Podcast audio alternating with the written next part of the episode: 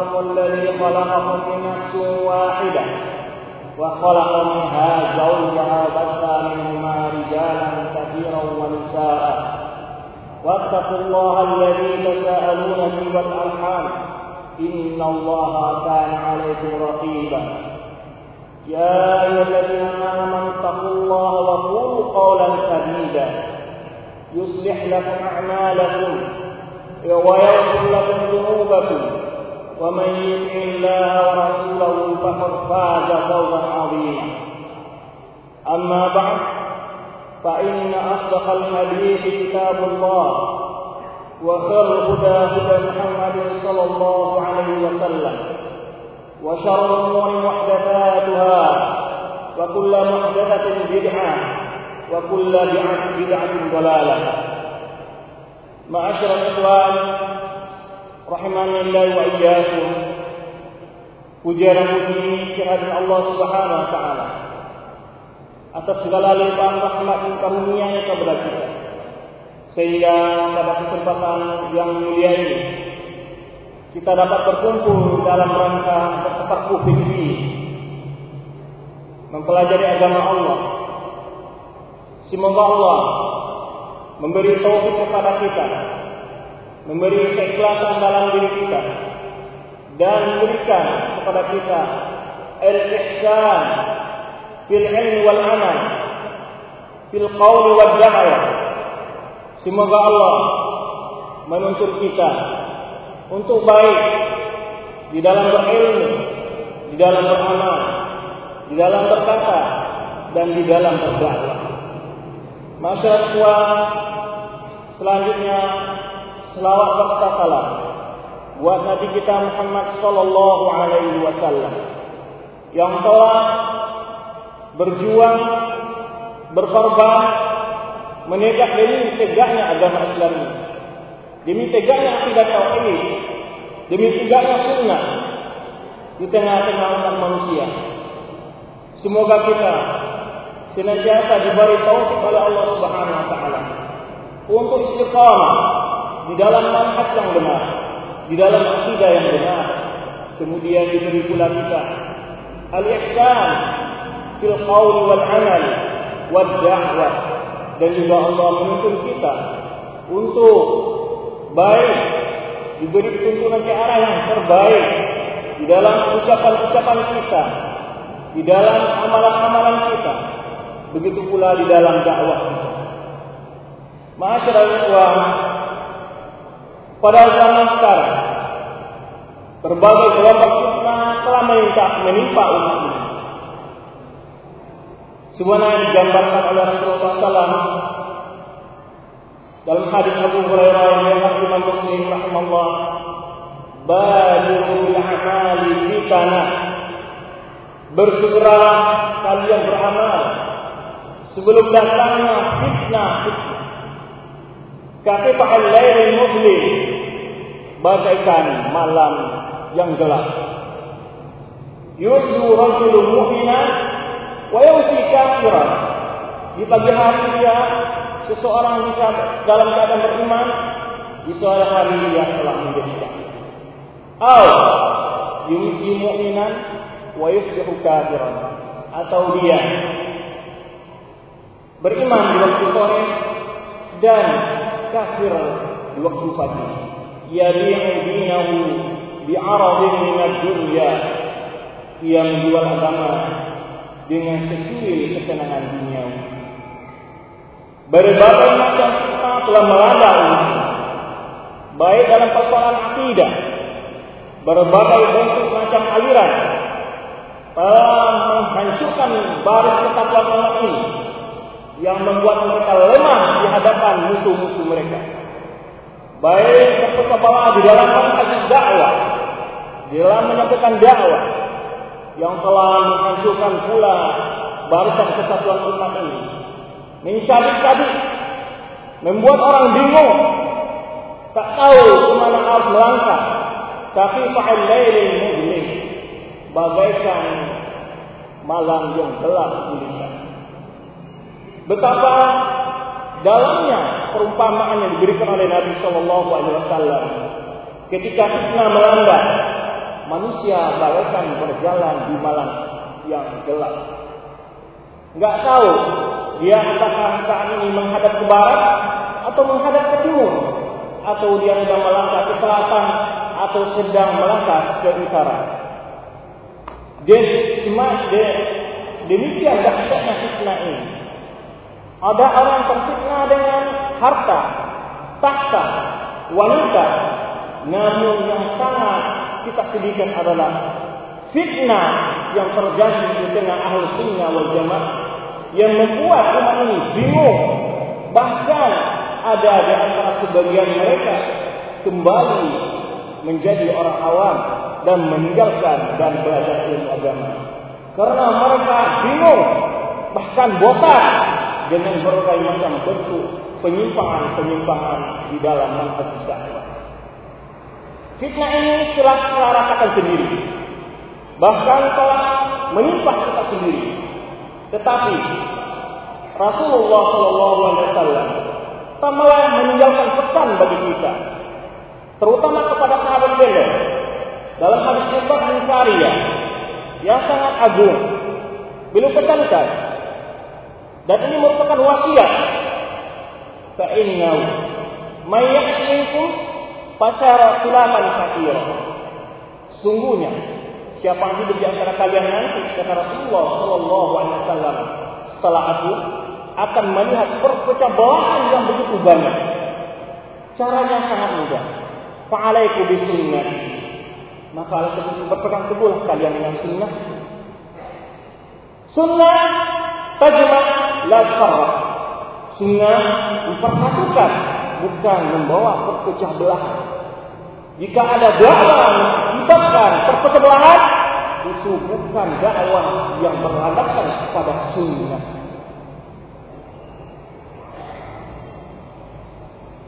Jalan keluar hanya berpegang teguh dengan sunnah Rasulullah wa sunnah khulafa rasyidin dan sunnah khulafa rasyidin manhaj para sahabat di dalam berdakwah Baik ketika senang ataupun susah, mestilah kita mengacu kepada manhaj sahabat.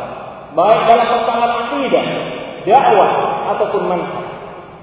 Baik berhadapan dengan orang non muslim atau orang pun orang yang berbeda akidah ataupun orang yang berbeda manhaj dari ahli bidah, semuanya telah dicontohkan oleh sahabat Rasulullah SAW dalam mengamalkan agama ini. Tinggal kita mempelajari dan mengamalkan apa yang telah mereka tinggalkan tersebut. Oleh sebab itu merupakan wirata, warisan yang sangat agung apabila kita mampu mendapat warisan Rasulullah SAW dan warisan para sahabat.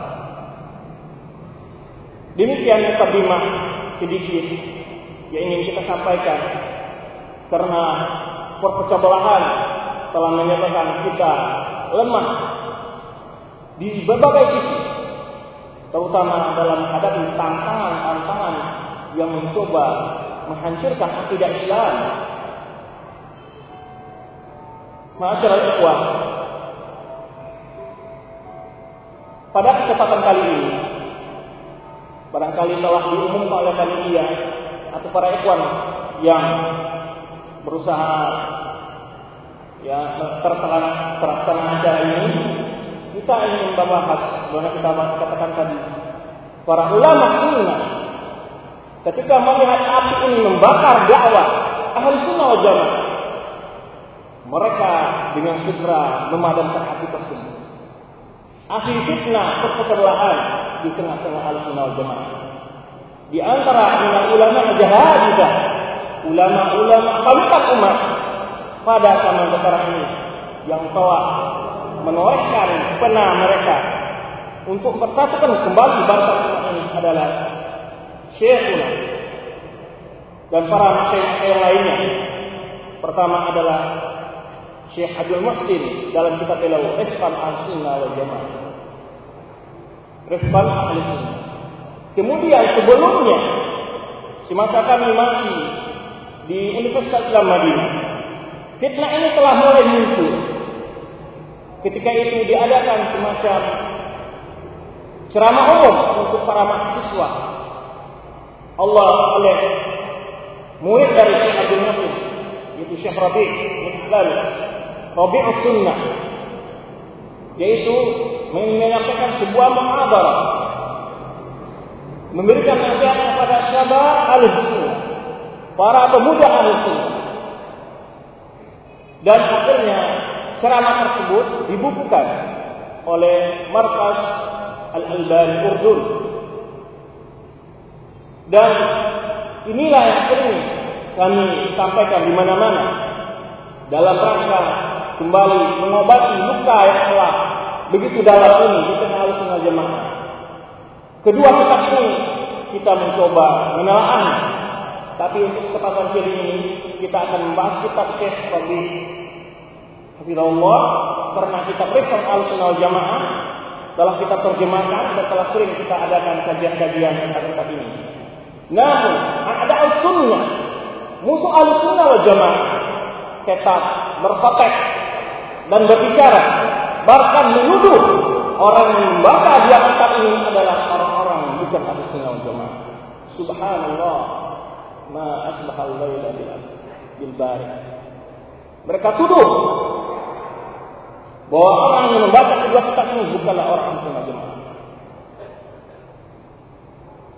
Ini bentuk orang-orang yang mencoba merusak dakwah ini.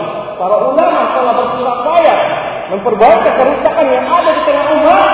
Justru mereka malah mengatakan membawakan fitnah baru bahwa buku-buku itu tidak dibaca oleh oleh kecuali orang-orang yang bermusuhan oleh orang musuh sunnah kata mereka. Subhanallah adalah kalimat yang sangat ya jauh dari manhaj al-sunnah jamaah. Ya, imma di dalam hati mereka ada tersimpan sesuatu untuk dakwah al-sunnah jamaah atau mereka tidak mengerti apa isi kedua kitab ini. Ini ada dua kemungkinan. Imma mereka tidak pernah membaca kedua kitab ini atau mereka memiliki sesuatu niat lain untuk dakwah al-sunnah jamaah. Kemudian sedikit tentang judul kita adalah Al-Haqqu 'ala al-mawaddati wal ikhtilaf wa tahdhir min al-furqah wal ikhtilaf yaitu anjuran untuk saling berkasih sayang saling berbaikan wal ikhtilaf wa tahdhir dan memperingatkan minal furqah perpecah dan wal ikhtilaf. Artinya dalam bahasa Indonesia barangkali perpecah belahan atau pertengkaran ya perbedaan-perbedaan yang membawa kepada perpecah belahan yang disampaikan oleh Syekh Rabi dan kami bertemu dengan beliau dari awal sejak sampai di Madinah. Beliau memiliki majlis di rumah beliau kitab jadi ma'an, mukhtasar jadi ma'an Ya, tapi kami uh, tidak langsung belajar banyak dengan beliau karena beliau mengajar kuliah hadis. Tapi sering berziarah ke rumah beliau. Syekh ini. Beliau adalah profesor di bidang sunnah. Yang kebetulan beliau berbesar di kuliah hadis Universitas Islam Madinah. Awalnya beliau tinggal di Madinah. Setelah beliau masuk pensiun, beliau pindah ke Makkah Al-Mukarram. Hafizahullah. Muhadarah ini berbicara dalam beberapa poin. Pertama dalam mukadimah, Syekh menerangkan tentang keutamaan-keutamaan. Pertama keutamaan belajar di kota Madinah. Ya. Dan menerangkan bagaimana sahabat ya hidup di Madinah dalam mendapatkan ilmu ya fadlul Madinah, fadlul sahabat, wajibnya itu menghormati sahabat dan wajibnya kita menempuh pemahaman sahabat Kemudian beliau berbicara talab ilmu di Madinah tentang keutamaan ilmu di kota Nabi ini. Kenapa? Nanti akan beliau sebutkan alat-alatnya. Wabil atas sujanya Islami. Terlebih khusus sujanya Islamnya itu Islam ini. Kemudian beliau keempat berbicarakan tentang istinam kuras. Beliau nasihatkan kepada mahasiswa waktu itu untuk mempergunakan kesempatan semaksimal mungkin dalam menuntut ilmu Kemudian beliau bicara tentang wajibnya di dalam menuntut ilmu kembali kepada faham salah wasahab ya sahabat wa tabi'in wa ala dan berpegang teguh dengan pemahaman mereka. Kemudian beliau terangkan muraqabatullah fi sirri wal alam. Pentingnya merasa sifat ihsan ya lalu merasa diawasi oleh Allah di dalam berkata dan beramal dan berdakwah. Kemudian beliau singgung pentingnya sabar di dalam dakwah kepada Allah Subhanahu dalam berdakwah di jalan Allah. Kemudian beliau juga bicara tentang akhlak-akhlak yang mesti dimiliki oleh dai, di antaranya hikmah. Kemudian al-layyin waris berlemah lembut di dalam menyampaikan dakwah. Kemudian beliau sebutkan sebuah contoh hidup yang beliau alami sendiri ketika beliau berdakwah di Sudan. Sebagai contoh praktek akan hikmah tersebut. Marilah kita akan kupas satu persatu kandungan isi kitab ini. Pertama, mukadimah dari uh, Markas Al-Albani. Kemudian kita langsung saja masuk kepada pemukadimah dan Syekh. Ini alhamdulillah. Syekh membuka waktu itu muhadarah beliau dengan khutbatul hajah. Yang mana khutbatul hajah adalah khutbah yang diajarkan oleh Rasulullah Sallallahu Alaihi Wasallam kepada para sahabatnya. Disebut khutbatul hajah karena Rasulullah Sallallahu Alaihi Wasallam saat, saat setiap saat memberikan uh, hajah perluan saat menerangkan hukum-hukum selalu mulai beliau mulai dengan khutbatul hajah. Kemudian ya, jika kita mencoba merenung sedikit tentang khutbatul hajah sangat agung fungsinya. Pertama, memuji kepada Allah. Inna alhamdulillah. Nahmadu wa. Kita memujinya dan kita memohon pertolongannya. Sungguhnya kita tidak akan pernah lepas dari pertolongan Allah sedikit pun. Oleh sebab itulah diganding oleh Allah antara ibadah dan isti'anah. Iyyaka na'budu wa iyyaka nasta'in. Kita tidak akan mampu beribadah kepada Allah Subhanahu wa taala tanpa ada pertolongan Allah. Bahkan kita tidak akan mampu mempelajari agama Allah tanpa ada pertolongan dan bimbingan dari Allah Subhanahu wa taala. Wa dan kita juga memohon ampun karena senantiasa kita memiliki kesalahan-kesalahan. Padahal istighfar keutamaan istighfar sangat azim sekali. Bahkan Rasulullah sallallahu alaihi wasallam ini la astaghfir kulli yawmi wa laila akthar min mi'ati marrah. Bahkan Rasulullah SAW telah diampuni dosa yang awal dan terakhir selalu mengucapkan istighfar lebih dari satu kali. Bagaimana dengan kita? Kemudian wa na'udzu billahi syururi anfusina. Kita berlindung dengan Allah dari kejelekan diri. Kejelekan diri yang sangat banyak sekali. Dengki, hasad, tamak, lobo, loba, ya. Kibir, sombong, congkak, segala macamnya. Wa sayyi'ati a'malina dan akibat-akibat jelek dari perbuatan kita. Mungkin kita silap, dalam melakukan tindakan-tindakan kita, dalam berkata, dan ini membawa akibat yang jelek dan kita berselingkuh dari Allah dari akibat jelek tersebut, baik di dunia maupun di akhirat. Di antara akibat jelek amal itu akan balas nanti amal yang jelek dengan balas yang jelek juga. Mayyahdillahu kalam mudhillalah. Siapa yang Allah, maka dia adalah seorang pun yang mampu menyesatkannya. Ini keutamaan tentang hidayah. Hidayah dikatakan oleh ulama, nau'an, Hidayah itu ada dua, hidayah irsyad wa dilalah wa hidayah taufik. Hidayah yang memberi panduan dan arahan ini dimiliki oleh para ulama-ulama yang memiliki ilmu atau para talabul ilmi, para penuntut-penuntut ilmu atau orang-orang tahu tentang kebenaran. Ini dimiliki. Sebab itu disebutkan dalam ayat innaka la tahdi ila siratal mustaqim. Sungguhnya engkau benar-benar memiliki jalan jalan yang lurus. Kemudian hidayah kedua, hidayah taufik. Diberinya kita dibukanya hati kita oleh Allah untuk menerima hidayah, taufik, nasihat-nasihat yang pada pada Al-Quran maupun dalam Sunnah. Ini hidayah itu taufik. Nah ini tidak dimiliki oleh manusia, hanya Allah yang memiliki. Oleh itu Allah katakan, Innaka la tahdi man. Engkau tidak mampu membimbing sekalipun orang yang kau cintai. Apa yang dapat kita ambil dari keterangan singkat ini? Pertama adalah nahmadullah ala hidayah. Kita berucapkan puji syukur yang dalam sekali kepada Allah yang telah membuka hati kita pertama untuk Islam, yang kedua telah membuka hati kita untuk belajar sunnah, mengamalkan sunnah. Bersyukur kepada Allah.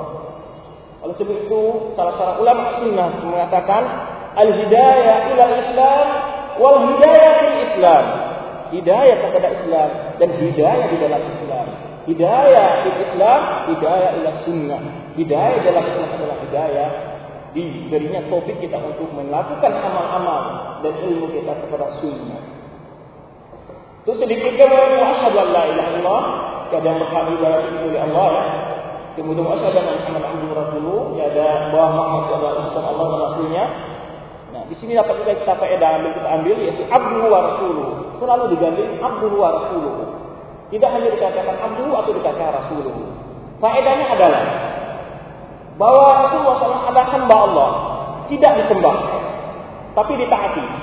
Ini hamba Allah abduhu, makhluk, tidak memiliki apa-apa kecuali hidayah dan irsyad. Sebagai rasul dia itu, bukan sebagai Tuhan, semana yang dijadikan oleh sebagian orang hulu dalam mencintai Rasulullah SAW. Oleh itu di antara hikmatul hajah ini digabung antara abduhu wa rasuluhu. Yaitu hamba, ya, tidak berhak disembah.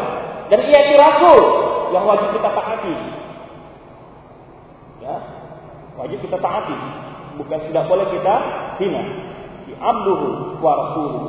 Dia hamba tidak berhak untuk disembah. Wa rasuluhu dan bahkan wajib hanya Allah wa taati Rasul. Taati Allah. Kemudian beliau membaca ayat ya, memang Rasulullah SAW menyebutkan ayat illadzina amanu taqullaha haqqa Di sini wahai orang beriman bertakwalah kepada Allah. Dapat kita ambil di sini bahwa setelah beriman mesti kita meningkatkan kualitas iman kita untuk mencapai derajat takwa al-muttaqin. Kemudian ya, tidak hanya sebatas beriman saja tanpa diiringi dengan perbuatan dan amal saleh. Kemudian haqqa tuqat benar-benar bertakwa. Wala tamutunna illa wa antum muslimun. Ini ayat ini adalah ayat istiqamah. Jangan kalian mati kecuali dalam keadaan Islam, keadaan memeluk agama Islam. Ayat istiqamah. Artinya setelah kita disuruh beriman, hai orang beriman bertakwa, istiqamahlah di dalam ketakwaan itu. Wala tamutunna illa wa antum muslimun. Jangan kalian mati kecuali dalam keadaan memeluk agama Islam. Keadaan muslim. Ya, karena agama yang akan diterima oleh Allah. Karena inna dina indallah Islam. Tidak cuma dikatakan oleh orang-orang yang bingung, orang-orang yang linglung di dalam intelektualnya, yang tertipu oleh ke, kepintarannya, mengatakan semua agama sama. Ya, jelas demikian tersebut adalah batil dan bertentangan dengan Al-Quran. Kemudian ya nas, Allah panggil lagi manusia secara umum, bertakwa kepada Tuhan kalian, yaitu menyebutkan dalil tentang wajibnya kita untuk bertakwa kepada Allah yaitu alladzi khalaqakum yang telah menciptakan kalian. Allah jadikan nikmatul khalqi dalil ya yang menciptakan kalian tolong takwakan bertakwa kepada Dia. Yang telah menciptakan alladzi khalaqakum ya min nafsin wahidah dari jiwa yang satu. Wa khalaqa minha zawjaha dan telah menciptakan menciptakan dari jiwa satu istri istri Kemudian dengan adanya pasangan istri tersebarlah manusia wabatah minhuma rijalan katsira wa nisa. Adanya berkembang biaknya manusia. Kemudian Allah sebutkan wa taqullaha allazi tasaaluna bihi arham. Dan bertakwa kepada Allah kalian yang meminta ya hubungan silaturahmi. Inna Allah kana alaikum raqiba. Sungguhnya Allah di atas kalian sangat memperhatikan, maha memperhatikan. Nah, Kemudian ya ayyuhallazina amanu taqullaha. Ya. Kemudian Allah sebutkan pada ayat Rasulullah sebutkan ayat firman Allah berikutnya, wahai orang beriman bertakwa kata Allah, wa qul qawlan sadida. Ini sebagai terkait seorang dai, tak kalah membaca muka dan kutumatul haja ini, ingat firman Allah ini, qul qawlan sadida. Ucapkan perkataan yang baik. Karena perkataan yang baik itu termasuk apa? Takwa Allah. Ya alladzina taqullaha wa qulu qawlan sadida. Wahai orang beriman bertakwa kepada Allah dan ucapkanlah perkataan yang sadid yang baik. Tadi antara takwa adalah mengucapkan kata-kata yang baik. Dan hikmahnya disebutkan ayat ini saat khutbatul hajat sebelum dimulai memberikan ceramah atau pelajaran adalah seorang dai diingatkan agar apa yang disampaikannya misu qaulan sadida perkataan-perkataan yang baik, ucapan-ucapan yang santun. Yuslih lakum amalakum. Apa natijah? Balasannya Allah akan menjadikan amal kita yang baik, ya. Wa yaghfir lakum mendapat maghfirah. Kemudian wa may yuti'illaha wa rasulahu. Kemudian sebutkan Allah siapa yang kata Allah dan Rasulnya. Artinya dalam mengucapkan kata-kata yang baik. Mana ada sabda Rasulullah SAW. Man kana yu'minu billahi wal yawmil akhir falyaqul khairan semut Barang siapa yang beriman dengan Allah dan di akhir, hendaklah ucapkan perkataan yang baik atau lebih baik diam. Kemudian karena itu adalah merupakan ketakwaan kepada Allah dan Rasulnya. Fakat faza fawzan azima. Nah, natijah yang agung lagi adalah dia akan mendapat kemenangan, kemenangan yang sangat agung. Kemudian Rasulullah sebutkan khutbah haji berikutnya, fa inna asdaqal hadis Sungguhnya perkataan yang sangat benar adalah kalam Allah, perkataan Allah. Artinya apa?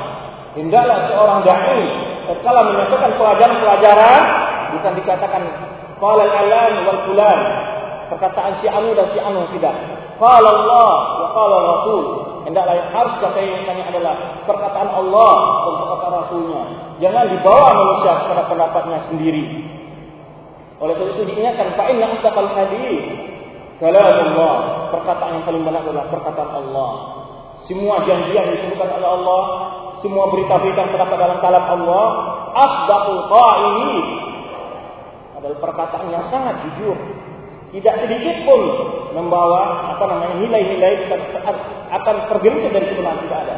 Semuanya benar, membawa kebenaran dan menunjukkan kepada kebenaran. Wa hadi hadi Muhammad SAW sebaik-baik petunjuk adalah petunjuk Nabi kita Muhammad SAW. Barang siapa yang ingin selamat di dunia dan akhirat, maka petunjuk jalan yang harus pedoman yang harus kita pakai adalah pedoman yang diberikan oleh Rasulullah SAW. Jadi, jika orang membawa peta dalam menempuh perjalanan selain garis atau yang telah digambarkan Rasulullah SAW, dia akan keliru dalam melanjutkan perjalanannya. Oleh sebab itu, carilah petunjuk Rasulullah SAW. Kemudian sejelek-jelek pekerjaan, sejelek urusan adalah hal yang dibikin baru dalam agama. Dan hal yang baru dalam agama secara Rasul adalah bid'ah dan setiap bid'ah dalam agama adalah. Kemudian beliau ucapkan Famarhaban bikum ayuhal ikhwa fillah. Ini ketika Syekh memulai ceramahnya, saya ucapkan selamat datang kepada kalian wahai para talabul ilmi, para ikhwan semuanya. Kemudian talabatul ilmi asyarif itu menuntut ilmu yang mulia yang maksudnya ilmu agama ya kemudian alladzina syaddu rihal min amakin na'iyah yang telah melakukan perjalanan dari tempat yang begitu jauh karena memang di Universitas Islam Madinah itu hampir 140 negara yang belajar di sana dari berbagai negara di dunia yang belajar di sana mereka datang mendengar nasihat Syekh ini Kemudian dia harus ilmu syar'i al-mumbatar min kitabillah. Diri mencari ilmu syar'i yang betul-betul diambil dari kitab Allah dan sunnah Rasulullah di mahbatul wahyi, yaitu di tempat turunnya wahyu langsung. Ini turunnya wahyu di Madinah Rasulullah SAW. Madinah Rasul Sallallahu Alaihi Wasallam itu di kota Rasul Sallallahu Alaihi Wasallam. Allah dia mahbatul wahyu merupakan tempat kedua tempat turunnya wahyu pertama di Makkah, yang kedua adalah Madinah. Ba'da Makkah al-Mukarramah, setelah Makkah al-Mukarramah. Kemudian wala intaqat minha riya raya jihad wal futuh yang darinya bertolak berkembang menyebarnya Islam sebagai penjuru dengan adanya penaklukan-penaklukan negeri-negeri yang tidak bertauhid. Li'lan kalimatillah untuk meninggikan kalimat Allah. Walaupun talqat minha rayatnya Tabarakallah. Wa linashri hadha din al-haq. Tersebarnya agama ini dari Madinah. Ini saya mengingatkan akan fadail Madinah. Yang kita katakan dari mukadimah, Syekh memulai tiga poin di antara menunjukkan Madinah Madinah untuk ilmu Madinah. Kemudian Wallah harapin adin ini untuk dini lebih izhar zahirnya agama ini lebih agar agama ini menantang agama-agama yang lain lebih tinggi dari agama yang lain. Kemudian walladzi arsala rasulahu bil huda wa dinil haq liyudhhirahu 'ala dini kulli wa karihal musyrikun. Beliau menyebutkan firman Allah, dialah yang rasulnya dengan petunjuk dan agama yang benar untuk dia tinggikan di atas seluruh agama. Walau karihal musyrikun, sekalipun orang-orang musyrik tidak menginginkannya atau orang musyrik membencinya. Kemudian beliau sebutkan Allah telah melihatkan agama ini, meninggikan agama ini dari halal sahabat. Itu mengingat tentang perjuangan sahabat. Kita ingatkan tadi fadail sahabat bahwa saya di mukadimahnya mengingatkan mengingatkan tentang keutamaan sahabat yang telah mengembangkan agama ini. Ini betapa celakanya orang yang suka mencela dan menghina para sahabat. Oleh sebab itu, kata Ali Hatim Ar-Razi mengatakan orang yang menfaan para sahabat, orang yang mencela para sahabat adalah zanadiqah, orang-orang zindik. Ini yaf'alun syuhudina. Mereka itu tujuannya apa? Untuk mencela syahid-syahid yang telah menyampaikan Al-Quran kepada kita dan Sunnah. Apabila sahabat dicela, otomatis Al-Quran bisa di mereka roba dan mereka keragui dan mereka roba-roba. Alasannya apa? Karena menyampaikan Al-Quran dan Sunnah tidak orang terpercaya. Oleh sebab itulah manhaj ini dipakai oleh orang-orang untuk mencela Al-Quran dan Sunnah mereka pakai pertama sekali mencela para sahabat. Manhaj ini dipakai oleh seluruh orang-orang ahli bid'ah. Seluruh orang bid'ah pertama kali yang dijatuhkan adalah kedudukan ulama. Kenapa? Kalau kedudukan ulama sudah jatuh, dari situ mereka akan bisa memasukkan butir-butir pemikiran sesat mereka. Karena ulama sudah tidak percaya dengan um, umat tidak percaya dengan ulama, Sekala umat tidak percaya dengan ulama, kepada siapa umat harus ber, mengadu, bertanya? Tentu baru saat ulama, umat tidak percaya dengan ulama, baru ketika itu mereka bebas memasukkan subhat-subhat. Salah satu ciri alur sesat adalah apabila mereka mencela sahabat dan mencela para ulama. Semua konsep ahlu bid'ah di sini. Karena tidak mungkin mereka akan mampu menembus keyakinan umat Islam kalau masih mencintai sahabat, mencintai para ulama.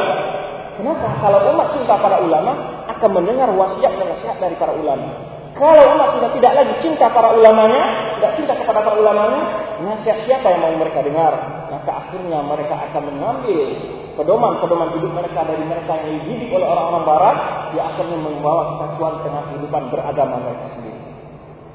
Ini konteks inilah yang ingin Bahkan yang paham bahwa manhaj ini sangat ideal, sangat pas untuk menghancurkan Islam. Oleh sebab itulah kalau kita lihat para orang-orang sekarang mengaku diri mereka intelektual, pertama yang mereka hancurkan adalah kedudukan sahabat. Mereka mencela Abu Hurairah, mencela para sahabat ini yang pertama mereka lakukan. Tak kala mereka menunjukkan bahwa sahabat bukan seorang orang yang terpercaya, maka mereka mulai kalau begitu sahabat bukan orang yang amanah, berarti mereka telah merubah-rubah Al-Quran. Di sini baru mereka bisa masuk ingin mempermainkan Al-Quran. Di sini pula mereka baru bisa masuk mempermainkan As-Sunnah. Salah satu ciri aliran sesat adalah mereka apa? Merendahkan kedudukan ulama di tengah-tengah umat. Kemudian yang telah Allah tinggikan agama ini melalui perjuangan para sahabat al-muslimin yang berikhlas itu sahabat Nabi Muhammad SAW Alladhi fatahul qulub bil ilm yang telah membuka hati hati manusia dengan ilmu ya wal huda dan petunjuk wal iman dan keimanan. Wa fatahul tila'i wal buldan yang telah menaklukkan itu kota-kota dan negeri dengan pedang kebenaran Panasaru Allah mereka telah menegakkan agama Allah Bikuli mayan talipuna dengan segala apa yang mereka miliki.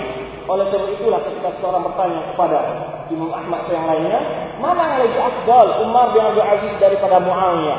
Karena terkenal sekali Umar bin Abdul Aziz adalah khalifah yang sangat adil. Nah, apa kata Imam? Sesungguhnya debu yang masuk ke dalam hidung Muawiyah ketika berjihad bersama Rasulullah SAW lebih afdal daripada Umar bin Abdul Aziz. Oleh sebab itu para ulama kata, as-sahaba la ta'diluhu syai'.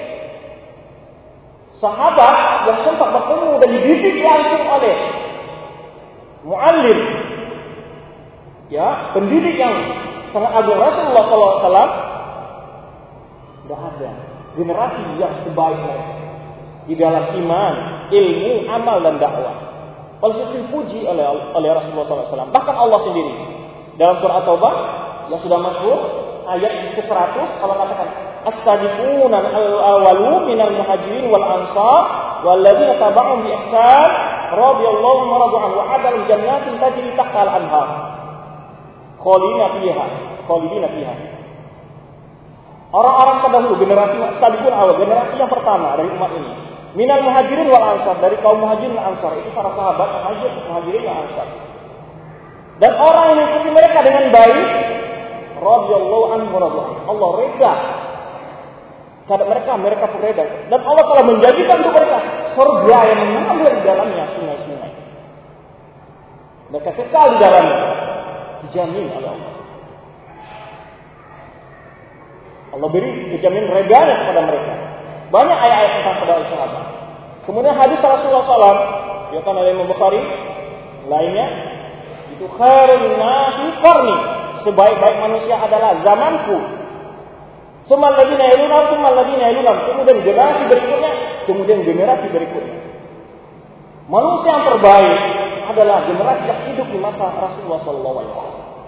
Di segi apa? Apakah di segi harta, bentuk rumah, pembangunan, teknologi, perdagangan, politik, sosial masyarakat? tapi di segi ilmu dan iman di dalam memahami agama dan di dalam menyampaikan agama ini. Mereka adalah generasi tauladan kita yang harus kita tempuh dalam bagaimana kita beramal, bagaimana kita berilmu dan berdakwah. Kenapa saya katakan begitu? Karena mereka langsung dididik oleh Rasulullah SAW. Kenapa penting kita harus kembali kepada paham sahabat? Bukankah Al-Quran yang sudah berbahasa Arab, kalau kita sudah bisa berbahasa Arab, kita berarti sudah bisa untuk memahami Al-Quran dan Sunnah. Belum. Kalau begitu semua orang Arab akan menjadi ulama. Toh tidak. Tidak semua orang Arab jadi ulama. Kenapa? Karena Al-Quran dan Sunnah, semua orang bisa memahami kalau dengan pahaman masing-masing tidak akan ketemu nanti kebenaran. Seperti kita contohkan, yang sering anak contohkan. Ketika orang eling berdalilnya Al-Quran, Al-Quran dalilnya. Aqimis sholat di zikri. Dirikanlah salat untuk mengingatku. Dalilnya Al-Quran apa katanya? Allah kan suruh mengingat saja. Itu sudah sholat. Dalilnya Al-Quran. Gimana cara membantahnya? Bagaimana cara menjawab mereka? Dalilnya Al-Quran dan cara berdalilnya bagaimana? Allah suruh hanya untuk mengingat. Itu ada sholat. Aqimis sholat di zikri. Dalilnya Al-Quran. Tidak bicara hadis baik dan lemah lagi, uh, baik dan kuat lagi. Atau hadis lemah lagi kita. Tapi bagaimana cara menjawabnya? Demikiankah sholat yang dimaksud oleh Allah? Demikiankah sahabat memahami ayat ini? Sholat yang dimaksud di dalam ayat itu begitu tak sahabat memahami? Di sini terbukti pentingnya merujuk dalam kepada pemahaman sahabat dalam memahami Al-Quran dan Sunnah. Ketika orang-orang jin mengatakan, Inna salata tanha anil fahsyai wal munkar. Sungguh salat itu mencegah dari keji dan munkar. Kalau kita tidak melakukan perbuatan keji dan munkar, itu apa salat? Karena tujuan salat apa? Hanya mencegah dari keji dan munkar. Dalilnya Al-Quran juga. Bagaimana cara menjawabnya? Kembali kepada pemahaman sahabat. Oleh sebab itu kata Umar Khattab, jadi untuk melawan orang ahli ahwa adalah jadilah di sunnah, lawan dengan sunnah. Bagaimana kalau begitu Rasulullah SAW menurut pemahaman anda bahwa sholat itu dilakukan ketika kita melakukan kemungkaran keji saja? Kalau begitu Rasulullah adalah orang yang paling banyak melakukan perbuatan keji dan mungkar menurut anda. Kenapa? Karena Rasulullah SAW sampai berdarah-darah tumit beliau untuk melakukan sholat malam.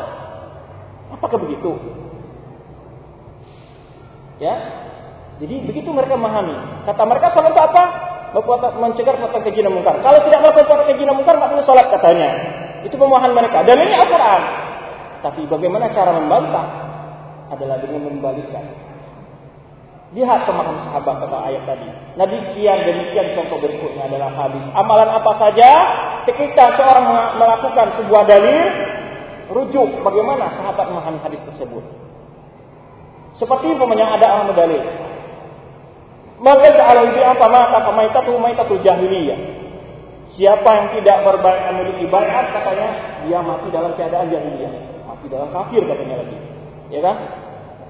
Yang dimaksud bayat apa katanya? Ya imam-imam kelompok dia. Kan di hadis ini ditarik kepada kelompok dia. Nah, inti bentuk orang mempermainkan ayat Al-Quran sesuai dengan pemahaman sendiri. Kalau Allah Subhanahu mengatakan Al-mu'minun ya ayyuhalladzina amanu itu kata mereka yang masuk rafidah saja. Itulah mereka dalam memahami. Maka kunci sangat penting oleh itu pesan Rasulullah SAW ketika hadis berbagi syariah tadi pentingnya kembali kita ke dalam manhaj sahabat di dalam berilmu memahami agama di dalam mengamalkan agama di dalam mengamalkan agama. Itu sedikit tentang pentingnya kedudukan para ulama. Kemudian orang sekarang kan berkata kalau kita sudah bisa bahasa Arab kita bisa menelaah Al-Quran, kita bisa, apalagi kita tidak perlu belajar bahasa Arab. Kenapa? Al-Quran sudah ada yang diterjemahkan berbahasa Indonesia, kemudian hadis-hadis juga sudah banyak diterjemahkan berbahasa Indonesia, sehingga mereka banyak sekarang ini khatib-khatib gadungan. Sebagaimana yang disampaikan oleh Mas'ud, Innakum fi zamanin kathurati ulama'uhum wa sayati wa fuqaha'uhum wa sayati zamanun kathurati fuqaha atau fuqaha'uhum wa qallahu fuqaha'un. Kata Ibnu Mas'ud, kalian hidup di masa yang banyak orang fakih, fuqaha'un. Dan sedikit orang yang ahli berbicara fuqaha. Akan datang pada suatu zaman orang yang pintar fuqahanya. Intonasinya berbicara pintar. Wa qallahu fuqaha'un, tapi sedikit orang yang paham agama. Sekarang kita lihat dan bahkan sebutkan oleh hadis dalam hadis yang lain bahwa nanti akan datang satu zaman Orang munafik akan mengambil hadis Al-Quran dan sunnah, eh, dari Al-Quran sunnah juga. Ya, bebas semuanya. Tetapi ada kunci yang tidak mereka pahami adalah kembali kepada pemahaman para sah sahabat. Nah ini kunci yang perlu kita miliki. Ketika kita ada istilah dalam memahami sebuah nas, Al-Quran atau hadis, rujuk kepada pemahaman para sahabat. Contoh saja, jangan tak ilmu agama. Ilmu duniawi yang saya bilang katakan buku-buku kedokteran itu sudah banyak yang berbahasa Indonesia. Untuk apa kita masuk ke fakultas kedokteran? Beli buku-buku kedokteran dan baca di rumah. Baca di rumah, baca di rumah. Empat tahun nanti buka praktek, bisa nggak? Hah? Jangankan ilmu akhirat, ilmu agama, ilmu dunia saya nggak bisa diperlakukan tanpa dipelajari kepada ahlinya. Ilmu komputer, banyak buku-buku komputer sudah kerja sendiri ilmu kedokteran dan ilmu-ilmu lainnya. Apa bisa kita belajar sendiri? Tidak bisa. Itu ilmu dunia. Kalau ada orang sekarang tanpa menjadi dokter tanpa masuk fakultas kedokteran ditangkap kan? Tapi anehnya sekarang banyak orang menjadi kiai tanpa melewati pondok pesantren, tanpa belajar agama. Tidak ditangkap. Teringat kita pada perkataan Rabi'atul Ra'i, perkataan itu Syekh dari Imam Malik. Imam Malik datang kepada Syekh Rabi Rai dan mendapati dia menangis. Ditanya Imam Malik, kenapa engkau menangis ya Syekh? Inna hauna rijal, qad ustawfiyu man la'im malah. Haula aku bisidi min surat. Kata Imam uh, Rabi Rai kepada Imam Malik, sekarang di sini banyak orang yang diminta fatwanya tetapi tanpa ilmu. Tidak punya ilmu, lalu diminta fatwanya. Kata Robert apa? Mereka lebih berhak untuk dijebloskan ke dalam tahanan, ke dalam bui daripada koruptor, daripada pencuri. Kenapa?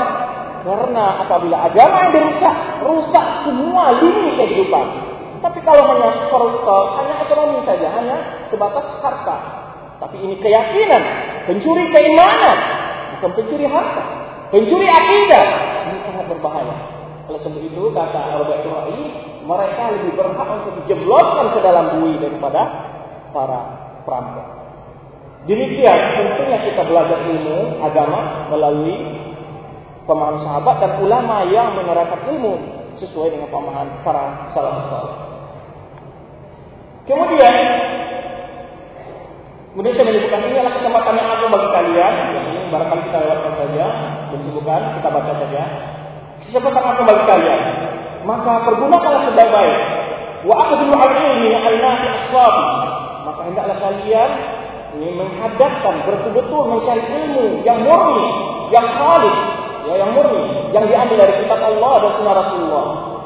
Lianna masabira mutawaffira karena sumber-sumbernya, dasar-dasarnya di sini lengkap kebetulan memang ya di sana banyak kitab-kitab ulama khususnya maktabah yang Islamnya itu lengkap mau baca kitab kitab maka di antara orang yang menuduh orang yang tamat dari Saudi sebagai Wahabi ya, atau menentang aulia Allah itu tidak benar maka saya katakan lihat apa yang mereka pelajari jamiah Islamnya itu kitab para ulia Allah kalau mereka suka dengan Allah, apa mereka harus membaca kitab-kitab oleh Allah? Membaca kitab Imam Nawawi, Imam Hajar, Imam Syafi'i, Imam Malik, mencintai semua aulia Allah. Ya, ini bukan kita Wahabi. Apakah Imam Nawawi itu Wahabi? Mana mereka tuduhkan? Ya kan? Sebab itu kalau ada orang menuduh, apa yang mereka pelajari di sana? Apa kitab-kitab yang Wahabi? Mana yang kitab Wahabi yang mereka pelajari yang mereka tuduhkan itu? Kemudian memang di sana, alhamdulillah lengkap namanya kitab yang boleh dikatakan ya mendekati kelengkapan lah sisi dasar-dasar di sana belajar. Kemudian kata Syekh, kalian di Madinah ini, wa fi jannah di Universitas Islamiyah ini, ini orang yang ingin kebaikan untuk dirinya dan keluarganya dan kaumnya dan negaranya, fa'alaihi syamira, maka hendaklah dia mengangkat sarungnya, apa? Meninggikan sarungnya, maksudnya meninggikan sarung maksudnya apa? Yusamir artinya hendaklah bersungguh-sungguh bergiat mencari ilmu. Ansa'ad ansa'adil hendaklah dia betul mencari ilmu. Wa talaqal ilmu min ulama mencari ilmu melalui para ulama. Al-mawjudin yang saat itu ada, yang sekarang ada. Alladzina wahabu anfusahum bi ta'limi hadzal haq yang telah mewakafkan diri mereka untuk menyampaikan kebenaran. Wa nasri dan menyampaikannya. Barakallahu fiikum. Kemudian wa ta'ala mutabi allati taqtawi al-qa'idiyah. Pelajari dari dasar-dasar yang akidah akidah yang benar. Wa nahij sahihah dan memahaminya. Iqra'u kutub tafsir, baca lagi kitab tafsir yang dalam penafsirannya bersumber dari ayat-ayat Al-Qur'an dan sunnah Rasulullah wa fiqh sahabat dan pemahaman para sahabat. Alladzina asu nusul al-wahyi yang mereka itu ya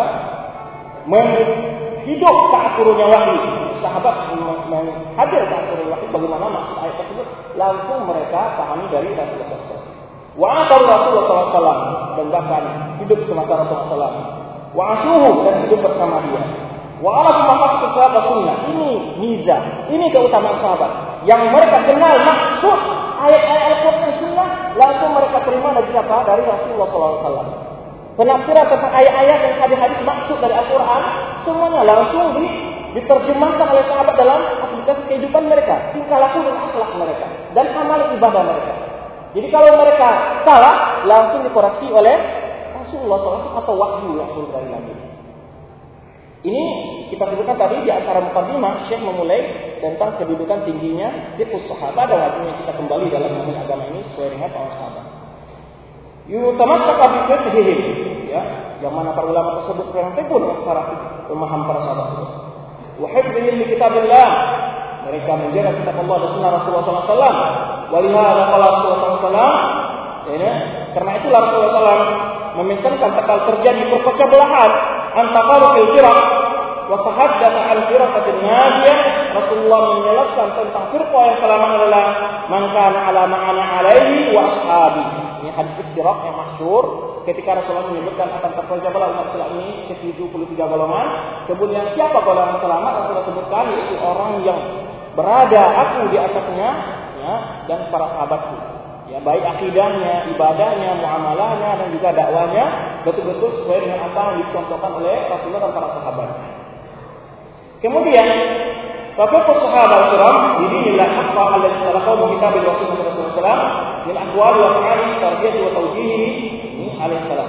Ini yaitu yang dimaksud kemarin sahabat adalah yaitu pelajaran langsung diterimanya dari sunnah dari kitab Allah Rasulullah SAW min akwali perkataan dan perbuatan wa dan pendidikan dan arah-arah Rasulullah sallallahu alaihi wasallam. Yajibu ayakuna marji'an lana. Wajib itu menjadi apa? Marji'an. Tempat kembali ketika kita berbeda pendapat, kembali kita kepada sunnah dan pemahaman para sahabat. Oleh itu Allah katakan ketika kita sebutkan tadi ayat Al-Baqarah, ayat Taubah, anjuran untuk berpegang teguh di ayat surat An-Nisa itu ancaman bagi orang yang tidak mau berpegang teguh dengan petunjuk para sahabat, tuntunan para sahabat, pemahaman para sahabat. Wa may yushaqqir rasul min ba'di ma tabayyana al-huda wa yattabi' ghayra sabilil mu'minin nuwallihi ma tawalla wa nuslihi jahannam sa'at masir. Siapa yang mencoba menyakiti rasul setelah jelasnya petunjuk, ya, wa yattabi' ghayra sabilil mu'minin dan mengikuti selain jalan arah mukmin, Para ulama mufassirin menjelaskan bahwa sabilul mu'minin maksudnya adalah jalannya para sahabat karena ayat ini turun pada masa mereka. Allah akan putar, biarkan dia ke mana dia hendak lari.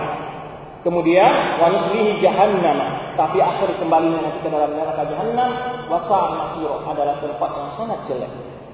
Nah, orang yang melihat tadi di dalam salah surat At-Taubah ayat 100 Allah anjurkan kabar gembira diberikan bagi orang berada di atas manhaj sahabat. Di dalam Quran Nisa, ancaman bagi orang yang memiliki manhajus sahabat.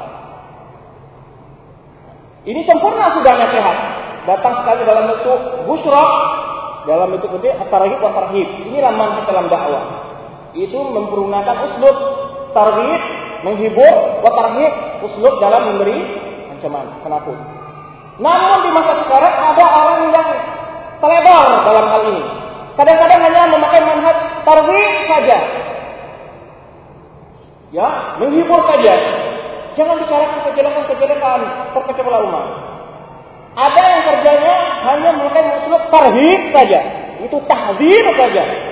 Tidak melihat taklif. Inilah manhaj al-bidah. Usul al-bidah adalah beriman dengan sebagian kitab dan kufur ke sebagian lainnya. Manhaj Rafidah, manhaj Qadariyah, Murji'ah.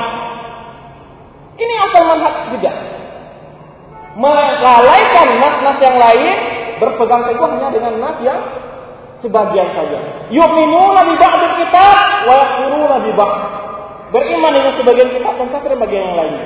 Ini asal dari asal kekufuran dan asal di asal seluruh bid'ah. Semua bid'ah timbul karena ini. Semua kufur timbul kepada ini. Orang Yahudi beriman yang sebagian nabi, kafir yang sebagian kafir. Orang Nasara juga begitu.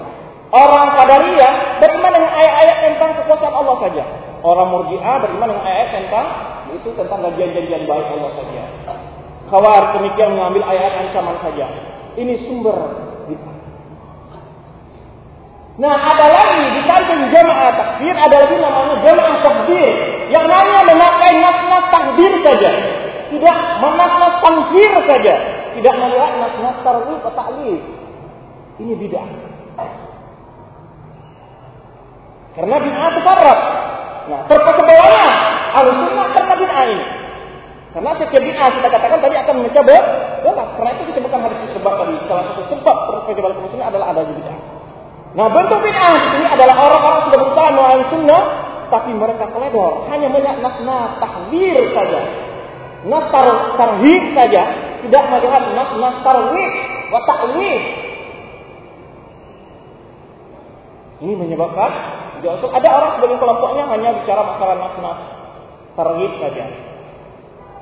Ada yang bicara masalah nas tarhib menakutkan saja, takdir saja. Oleh sebab itu, ya, kita katakan orang seperti ini adalah ibarat dokter yang ngawur. Gimana ngawurnya? Ya dokter namanya, dokter umum. Orang sakit kepala katanya obatnya panadol. Datang orang pencret, obatnya juga penadol. Datang orang sakit gigi, obatnya juga penadol. Datang orang sakit telinga, juga obatnya penadol. Datang orang yang kena kanker, obatnya juga penadol. Ini obatnya satu saja. Apa? Tahdir. Kecil, besar, ya orang awam, orang berilmu, semuanya ditahdir. Ini ngawur. Kalau satu ilmu kain menyebutkan, jadi manhajut tahdir itu ibarat dokter juga bisa mengobati. Kalau dokter mengobati, itu penyakit yang perlu diasingkan adalah penyakit yang menular. Apakah semua pasien harus tinggal di kamar sendiri-sendiri? berapa besarnya rumah sakit nanti, ya kan? Tapi yang milik kamar tersendiri yang namanya diasingkan ya, itu adalah penyakit yang menu menular. Kan begitu ya? Tapi apakah dibiarkan pasien yang penyakit menular itu tinggal sendiri di kamar sakit tidak perlu dilihat? Tidak ada dokter khusus yang melihat, yang memiliki pakaian khusus agar tidak tertimpa oleh penyakit tersebut. Ini contoh yang sangat baik. Kenapa? Ahlul bid'ah itu dijauhi oleh orang-orang yang tidak mampu memiliki taman dari bid'ah mereka. Iya, dijauhi. Tapi tidak semua kita menjauhinya. Tapi juga perlu kita sampaikan nasihat, nasihat, nasihat bagi orang yang mampu dengan ilmu. Ini nanti akan disebut oleh Syekh dalam sini dalam manhaj berdakwah. Ada orang enggak? Ya, tahzir itu dari anak SD, ya semuanya tahzir. Maka juga saya contohkan bagi orang tua. Dia punya anak lima, ada sudah di Puro Tinggi, SMA, ya, kemudian SMP, kemudian di SD, kemudian di TK. Setiap yang salah ditempelin saja. Yang TK pun kena tempelin, yang sudah di kedua tinggi juga ditempelin. Ini ibaratnya orang yang memakai satu manhaj takdir saja. Sama saja hukumnya, tempelin semua. Kalau begini apa? Dibilang orang-orang tua. Ini orang tua gila. Masa anak TK kalau mencapai belas itu kan karena tidak tahu nggak bisa ditempelin. Kalau kan hukumnya pun tidak tempel, tidak tempelin. Mungkin saja sedikit saja dipukul begitu, ya kan? Sama saja. Anak yang sudah kuliah dan sudah salah tetap ditempelin. Untung saja anak kuliahnya tidak melawan. Kalau bapak melawan bapak itu kalian gimana? Tangkap tangannya ya. Nah ini bentuk-bentuk kesalahan dalam iman. Tak kala mereka melihat perkataan para aima-aima menjauhi ahli bid'ah, ya mereka gulu dalam hal ini. Bahkan lebih parah lagi, tahdiran itu bukan ditujukan kepada bidah, tapi kepada ahlu sunnah. Ini tasyabul khawarij. Sama dengan sisi orang khawarij. Ayatun fil kufar nazaluha ala ahli Islam. Ayat-ayat turun tentang orang-orang kafir diterapkan kepada orang Islam. Ini nama orang khawarij. Justru ini enggak. Perkataan-perkataan imam tentang bid'ah mereka taruh kepada ahlu sunnah. Doa. Ini bentuknya. Jadi yang dimaksud oleh ulama ini enggak. Tahdir itu lakukan kepada ahli sunnah. Nah ini kita lihat bentuk-bentuk penyimpangan dalam dakwah yang mungkin nanti kita akan kupas dalam tempat sesi. Kemudian yang menyebutkan kemudian Syekh menyebutkan di antara hal jelas bagi kalian semua bahwa kita wajib untuk mengikuti kitab Allah dan sunnah Rasulullah dan pegang teguh kitab Allah dan sunnah Rasulullah dan kita menggigitnya dengan lima wajib.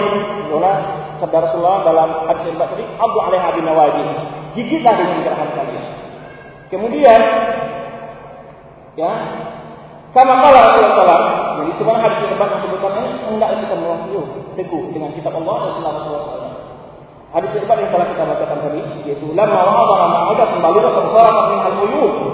Yang nasihat itu meneteskan air mata sahabat. Ya wajilan yang mengkulur membuat hati sahabat sangat uh, tersentuh. Gitu.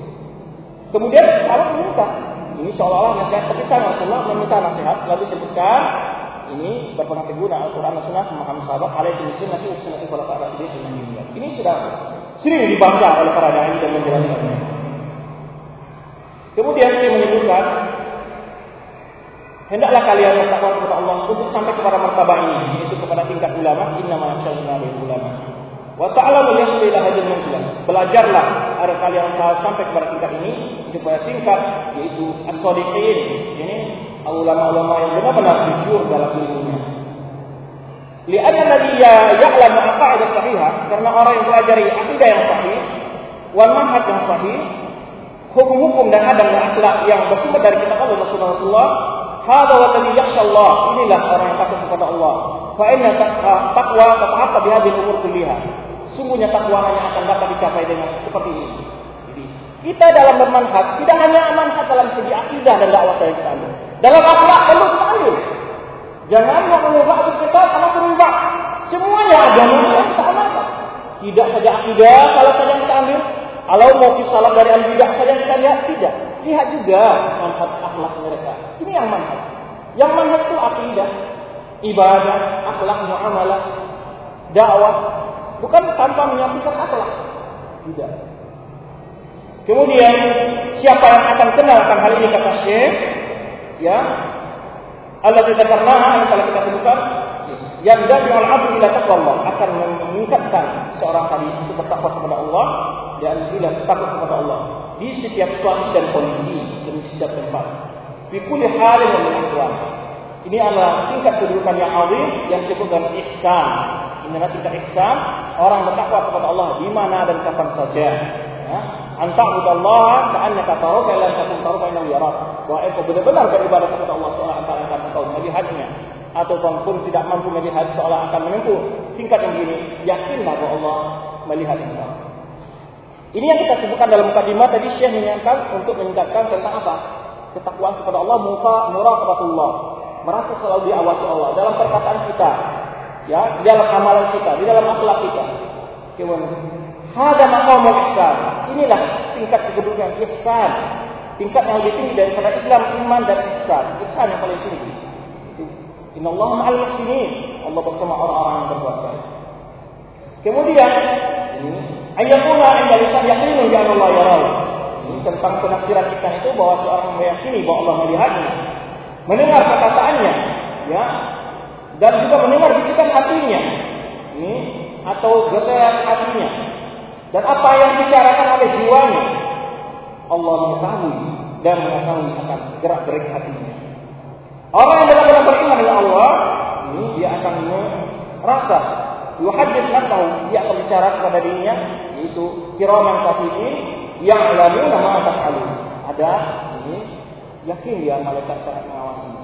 Inilah yang dikatakan oleh Syekh Abdul Muhsin kitab Rifqan Sunnah hendaklah kita mengawasi lisan kita bahwa lisan adalah akibat yang sangat parah menyebabkan orang bisa terjatuh ke dalam neraka. Ekul lisan. Khusus disebut oleh Syekh Muslim di dalam kitabnya Rifat Al-Sunnah Abi Asim. Kemudian tatkala begitu beliau menasihatkan secara umum nasihat-nasihat kepada kemudian hada istatur rafi perasaan seperti inilah ya yang akan membuat orang seorang sampai kepada takwa kepada Allah. Walau tidak ada man alam aqaid. Tidak mungkin mencapai ketakwaan tersebut kecuali dengan akidah yang benar dan hukum-hukum yang benar, minal halal wa haram, ya'rifu awamir wa nawahi, memiliki ilmu tentang perintah-perintah syarak dan larang-larangannya, wal wa' wal. Jadi janjian baik janjian buruk dari kitab Allah Rasulullah SAW ini mereka itulah yang mendapat hak pujian dari Allah, berhak mendapat pujian dari Allah. Inna ma yakhshallahu min ulama. Sungguhnya yang benar-benar takut kepada Allah dari hamba-hambanya para ulama. Kemudian juga Allah katakan, Ya Allah ladzina amanu minkum walladzina utul ilma derajat. Allah meninggal kedudukan orang beriman di antara kalian dan orang-orang berilmu derajat lagi lebih tinggi lagi derajatnya. Fahrisu hendaklah kalian sungguh-sungguh dalam mencapai tingkatan ini. Artinya apa? Begini ya ikhwan, semuanya khilaf apabila didasarkan kepada ilmu dikembalikan kepada ilmu. Cara keluar dari berbagai bentuk perpecahan kembali kepada ilmu. Ilmu. Apa saja yang menimpa persoalan kembali kepada ilmu. Oleh sebab itu, antum jangan sibuk dengan hal-hal yang tidak bermanfaat. Sibukkanlah diri dengan ilmu. Sibukkanlah diri dengan ilmu. Oleh sebab itu, fa'alaikum ya. Ini kata Syekh. Ditahsil iman sabit. Hendaklah kalian berjuang untuk menyempurnakan keimanan yang benar. Ya. Ilmu nabi, ilmu yang bermanfaat dan amal soleh. Bukat kala Rabbana wal asri. Ini ayat ini dijadikan suatu syawahid oleh Syekh Muhammad Wahab. Wal asri innal insana lafi qusr illa alladziina amanu wa 'amilus shalihati wa tawassaw bil haqqi wa tawassaw. Ayat ini sangat adil sekali. Sebenarnya dikatakan Imam Syafi'i, "Lau ma Allah hujjatan ala qalbi ila hadhihi surah la katakhum." Seandainya Allah tidak menurunkan hujjah, bukan syariat, maksudnya hujjah, ya, bukan maksudnya cukup ayat ini untuk menyampaikan semua perintah-perintah dan larang enggak, tapi hujjah yang ini adalah sekiranya Allah tidak menurunkan hujjah kecuali hanya surat ini, la katakhum. Cukup ini sebagai hujjah bagi manusia. Kenapa? Wal asri, semuanya manusia demi masa. Di masa ini Wal asri ada dua penafsiran, ima waktu asar atau waktu secara umum. Kalau waktu asar sangat sangat jelas sekali. Kenapa? Karena orang biasanya menghitung untung rugi kalau dia sebagai pedagang kapan? Setelah waktu asar. Apa yang telah hari ini? Saya rugi atau untung? Nah, wal asri, semuanya manusia pada waktu itu akan merasa merugi. Atau di dalam setiap waktu mereka itu akan merugi. Siapa yang tidak merugi illalladzina aman, orang beriman. Wa amilus salihat, bukan hanya cukup beriman tapi beramal saleh. Bukan hanya cukup beriman dan beramal saleh wa tawasau bil haqqi wa tawasau sabr. Saling menyampaikan wasiat kebenaran, amal ma'ruf nahi munkar. Namun di dalam menyampaikan amal ma'ruf nahi munkar adalah tingkat yang sangat penting dimiliki adalah kesabaran wa tawasau sabr. Tidak mungkin seorang bisa menyampaikan kebenaran tanpa kesabaran. Para anbiya, hamba yang paling dicintai, para hamba-hamba yang dimuliakan oleh Allah. Mereka ditimpa berbagai macam bentuk ancaman dan siksaan dari kaum mereka sendiri. Perlu kesabaran. Perlu kesabaran. Inilah yang kita katakan tadi bahwa Syekh di muka mukadimahnya memberikan pesan kesabaran di dalam beriman. Dalam tingkatan yang empat tadi. Dalam beriman, dalam beramal, di dalam watawatu bil haqqi, menyangkut kebenaran dan dalam kesabaran. Dalam mencari ilmu butuh kesabaran. Di dalam beriman pun butuh kesabaran. Mendapat tantangan, imma dari musuh atau dari syaitan atau dari diri sendiri. Salat subuh berat rasanya karena masih ngantuk segala macamnya. Ini tantangan dalam beriman. Beramal juga begitu. Menyampaikan kebenaran apalagi menyampaikan kebenaran itu jelas tantangannya dari manusia yang melarang manusia dari hawa nafsunya kita. Maka mesti mereka akan menentang kita. Maka yang penting dalam semua kita tadi adalah kesabaran. Oleh sebab itu oleh Allah, "Inna ma yaqabirun ajran bighairi besar. Orang yang kesabaran diberikan balasan Allah tanpa ada hinggaan, tanpa ada batas. Adapun amal-amal soleh biasa kan dijanjikan 10 kali lipat sampai 70, 700 kali lipat. Tapi kesabaran, "Inna ma yaqabirun ajran bighairi besar. Orang yang sabar mendapat balasan tanpa batas. Oleh sebab itu puasa itu terdapat nilai sabar. Nilai sabar yang tiga. Sabar dalam menjalankan perintah Allah. Sabar dalam meninggalkan kemaksiatan kepada Allah. Sabar dalam menerima cobaan dan takdir dari Allah. Di dalam ibadah puasa ketika nilai kesabarannya ada. Maka oleh itu kita mesti sabar. Apalagi dalam menuntut ilmu, perlu kesabaran. Jangan berperasaan dua minggu, tiga minggu belajar langsung bisa ketahui semua tidak. Begitu juga dalam beramal. Perlu kesabaran. Dalam berdakwah apalagi. Nah, oleh sebab itu di sini Syekh mengutip ayat ini. Maka iman yang benar adalah yang yakumu al ilm, yaitu yang tegak di atas ilmu. Wal amal saleh. Jadi amal juga butuh pada ilmu juga butuh pada amal saleh. La yang illa min ilm. Demikian pula amal soleh, iman yang benar, amal yang diterima harus berjalan di atas ilmu. Kemudian juga berdakwah ya Allah, demikian juga berdakwah.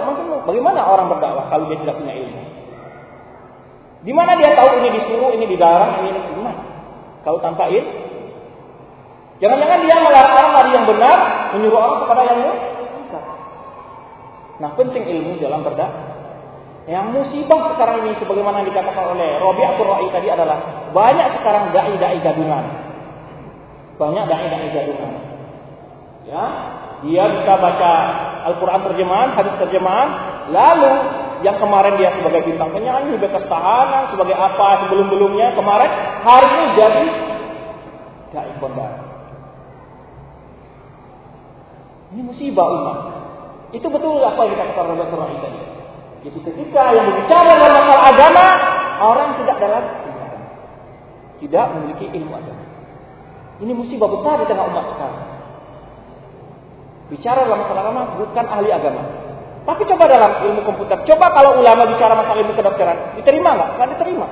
Tapi masalah agama semua orang mengacaknya. Tapi ilmu dunia nggak boleh. Harus spesialisasi, memiliki kespesialan, keahlian. Subhanallah, demikian pandangan orang kepada agama. Seolah agama ini siapa saja bisa bicara, tidak harus dengan ilmu. Ini fitnah umat sekarang adalah ketika umat ini dipimpin oleh orang-orang yang jauh dari ilmu lalu ditokohkan dan membawa umat ini kepada kesesatan. Oleh sebab itu disebutkan dalam oleh Muslim dengan hadis sahihnya apa? Inna Allah la yahtaju ilman intiza'an min ulama walakin bi mautil ulama. Idza lam yabqa alimun ittakhadha ru'usan juhala fastafau fa'altau fadallu adallu. Allah tidak mencabut ilmu dari dada ulama secara spontan, tetapi adalah dengan meninggalnya para ulama semakin hilang ilmu. Ilmu nggak bisa diwariskan. Ini keutamaan bukan ilmu oleh Ali bin Abi Thalib. Ilmu nggak bisa diwariskan. Anak yang bapaknya yang syekh nggak bisa mendidik anaknya syekh. Istimewa ilmu. Ilmu nggak bisa diwariskan untuk istri dan anak kecuali memang diajarkan. Kemudian, tatkala tidak ada orang alim lagi tinggal, manusia mulai mengambil ruus tokoh-tokoh mereka dari orang-orang bodoh. Akhirnya apa? Lalu mereka diminta fatwanya. Fadallu adallu. Mereka sesat dan menyesatkan. Digambarkan. Itu pentingnya kembali kita mengembalikan umat ini kepada ulama. Maka gerakan yang mesti awal ditempuh adalah membalikan umat kepada ulama. Biar umat belajar ilmu agama daripada ulama. Bukan dari pemikir, bukan dari intelektual, bukan dari insinyur-insinyur. Yang mereka tidak tahu tentang faedah-faedah. Karena setiap ilmu itu memiliki faedah yang sudah disepakati oleh keahlian para pakar dalam ilmu itu sendiri. Seperti dari ilmu kedokteran pemain. Kan ada kesepakatan. Semua dokter sepakat apabila panas orang lebih dari 37 derajat itu badannya apa? Panas. Sekarang kalau ada orang yang kata enggak, itu 30 derajat boleh. 57 derajat baru dikatakan panas. Diterima enggak? Ini sama dengan apa yang diungkapkan oleh orang-orang jin tentang Islam. Mereka ingin merubah apa-apa yang telah baku di dalam Islam. Dalam ilmu dunia saja nggak bisa diterima. Istilah-istilah karena ada yang situ sudah disepakati. Itu kaidah-kaidah memang sudah bersumber dari dalil-dalil yang sudah betul-betul sudah diteliti. Kaidah-kaidah nggak bisa dilanggar berdasarkan dalil-dalil yang kuat. Maka dikatakan ijma atau kaidah. Kaidah kenapa para ulama mengatakan lebih kuat kaidah daripada dalil? Karena kaidah ditupang oleh sekian dalil, tidak hanya satu dalil. Sebab itu ulama mengatakan kaidah dibuat dari nas karena itu kaidah bersumber dari banyak dalil. Nah ini yang tidak dirubah oleh orang-orang seperti merubah ilmu tafsir, ilmu hermeneutika dan lain-lainnya. Ini musibah fitnah sekarang. Maka gerakan yang paling harus kita kembalikan adalah adalah mengembalikan umat kepada ulama. Mengembalikan umat kepada orang-orang berilmu agama. Jangan mereka agama mereka dididik oleh orang-orang yang hanya e, mengambil ilmunya dari buku-buku terjemahan atau bisa berbahasa Arab tapi menafsirkan dengan seenak dewi ya semaunya saja. Kemudian saya menyebutkan maka hendaklah kalian menjadi orang-orang yang belajar dan beriman dengan ilmu ini dan menyeru kepada ilmu ini dan iman tersebut. Kemudian wasiat biruna dan sabar dalam menghadapi kesulitan-kesulitan dalam jalan menyampaikan ilmu ini. Ya, menyampaikan kebenaran ini kepada manusia.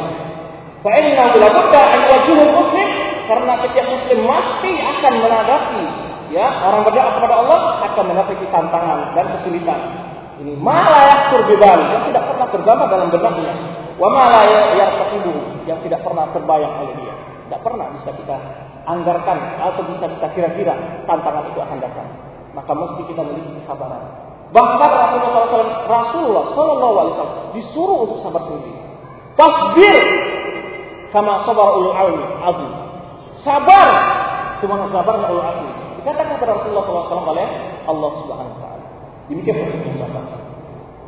Kemudian ini bukan di mana sih di dalam kesebutan tadi di antara maulid pertama bicara tentang kesabaran dalam ilmu dan beriman semuanya. Kemudian beliau menyebutkan telah disakiti dalam orang menyampaikan dakwah ini para anbiya dan lain-lainnya. Kalau itu disebutkan oleh Rasulullah SAW dalam sabdanya, dengan balaan al anbiya manusia yang paling berat dengan cobaan itu adalah para nabi, Summa salihun, kemudian orang-orang saleh, ya. Al-amsal fa amsal, summa al-amsal fa amsal. Kemudian keumpamaan umpamanya artinya maksud manusia itu diuji dengan sesuai kadar keimanannya. Semakin tinggi keimanan seorang, semakin berat tantangan dan cobaan yang harus diterimanya. Ma'uzi ada, ma'uzi itu killa. Di kata Rasulullah SAW, tidak seorang pun melebihi apa yang aku disakiti di dalam. Coba lihat Rasulullah SAW waktu di. Di lempari kotoran binatang, ya kan? Salah jazur, isi perut sapi yang sudah atau hewan yang sudah sendiri itu diambil dan dilemparkan dari Rasulullah SAW biasa sujud. Bayangkan. Bahkan Rasulullah SAW waktu perang Uhud tanggal dingin selamatkan. Itu perjuangan. Sakit. Dan paling sakit lagi ketika ditinggalkan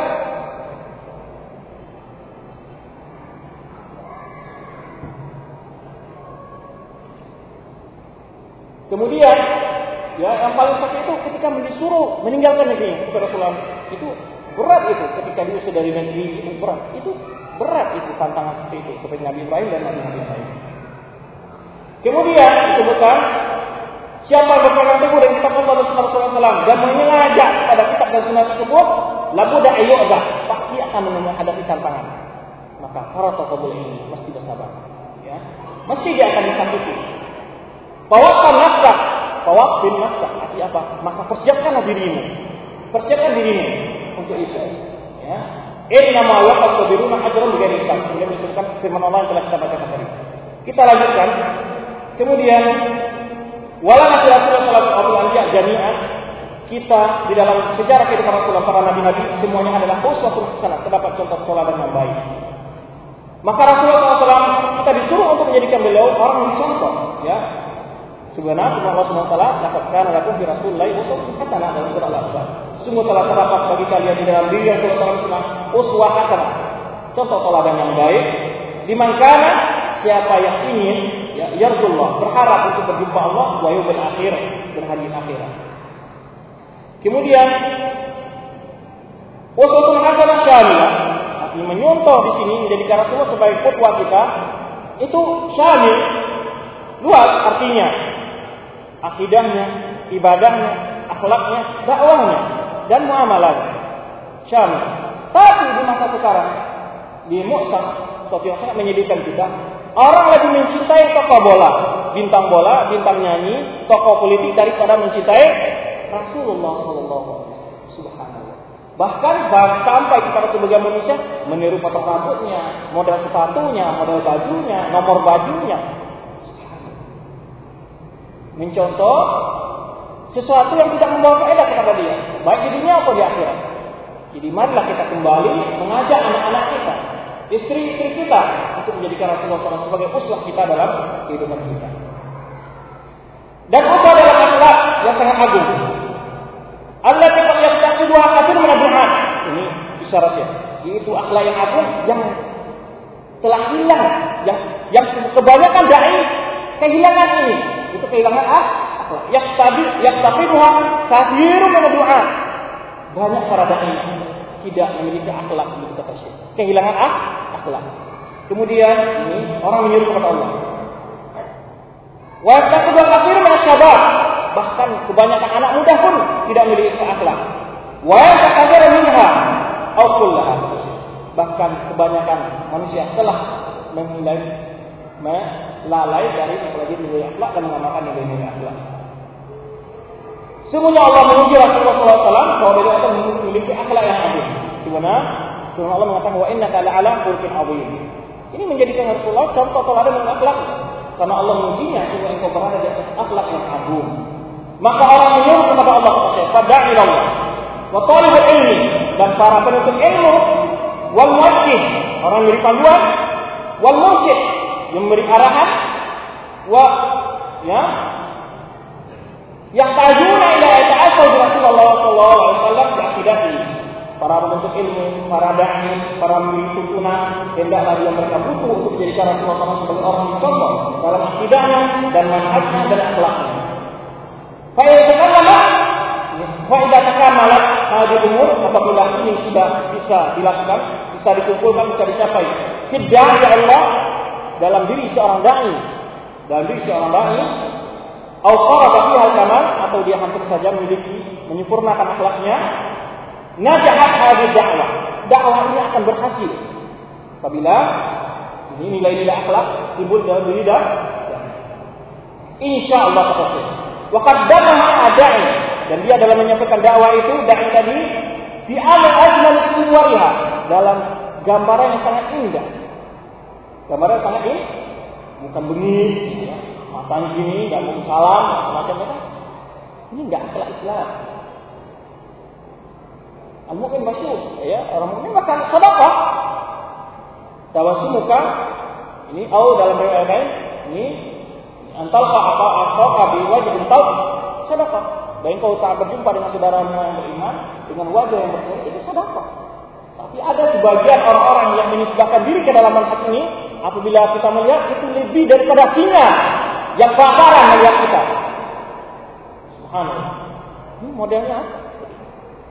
Apalagi orang-orang yang menisbahkan pada manhaj yang benar.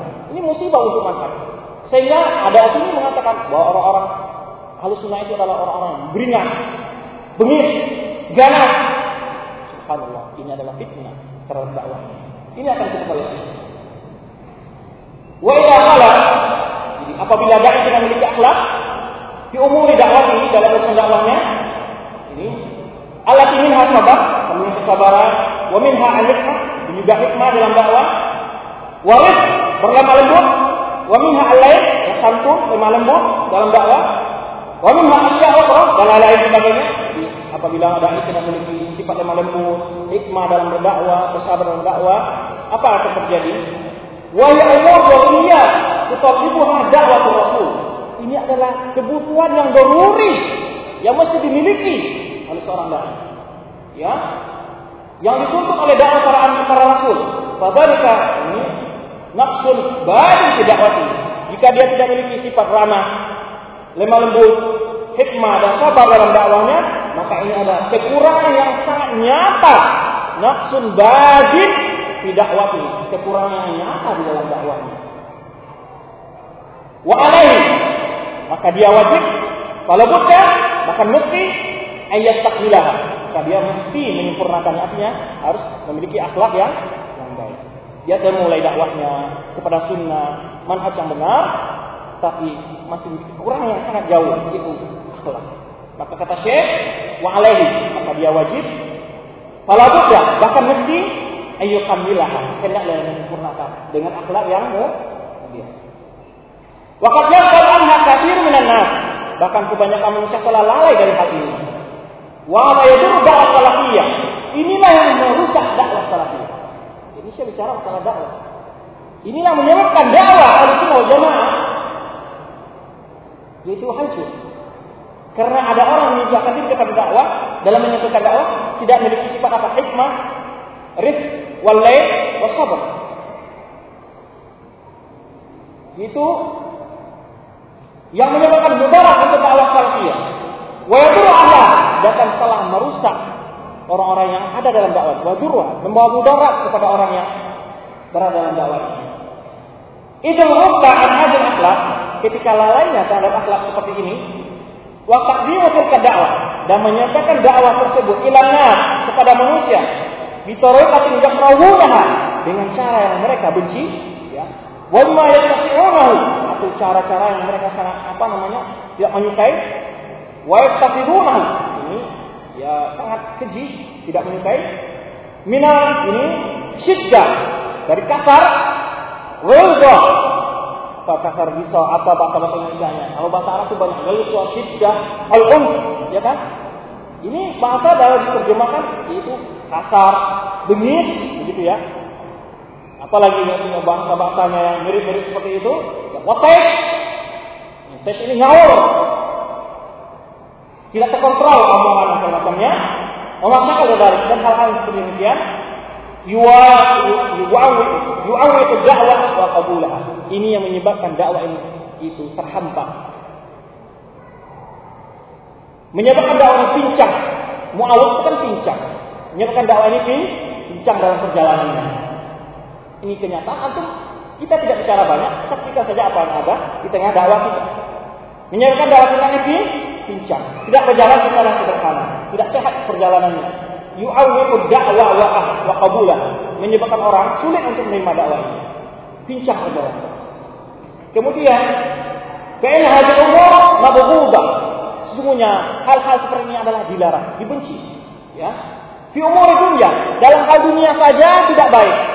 Kalau ada orang penjual namanya ya kan, penjual toko ya, bakolah atau apa ya, toko ya, bengis ada nggak pembeli datang? Dalam urusan dunia kata Syekh, itu nggak diterima, apalagi dalam urusan agama. Dalam urusan dunia saja itu nggak bisa dilakukan. Tidak akan berhasil.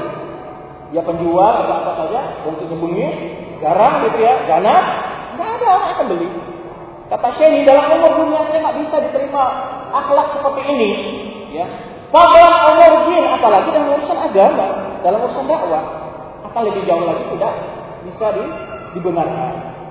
Kalau mudah, maka mestilah li talabil ilmi para orang mencari ilmu ayam tanjah nahjal akhlak. Hendaklah mereka menempuh itu manhaj akhlak. As-salih akhlak yang baik. Fi dakwah ya dalam dakwahnya. Fi dakwah. Wa alaihi dan juga dia wajib saya bagi alaika illallah hendaklah wajib kita pesan kepada aku wahai saudaraku antak dia berangkar al dan suara fi dakwah ilallah engkau melihat bagaimana asar perkataan-perkataan salafus saleh di dalam perjalanan dakwah kepada Allah Subhanahu wa taala. Wadalika yang demikian itu bahwa kita belajar sejarah kehidupan Rasulullah SAW dan belajar akhlak-akhlaknya dan pelajari akidahnya dan pelajari manhajnya. Faba'duma kata Syekh ini wakil dakwah. Sebagai manusia layak bahu di akidah Rasul wala di manhaji. Sebagian manusia dia tidak menolak akidah Rasul dan juga tidak menolak manhajnya. Akidahnya benar, manhajnya benar. Lakin waya ini ya sebagai manusia layak tahu. Sebagai manusia kata Syekh ini ada yang menolak, tidak senang dengan akidah Rasul dan tidak senang dengan manhaj Rasul dalam berdakwah. Tapi dia menemukan manhaj-manhaj yang lain dan akidah-akidah yang lain yang diciptakan oleh syaitan ya atau orang-orang ya yang telah dicelakakan oleh Allah dari para pelaku-pelaku bid'ah.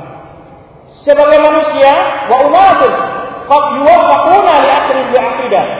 Sebagai manusia diberi taufik oleh Allah untuk berakidah benar Walakin yudayyun al-manhaj, tapi tidak memiliki manhaj.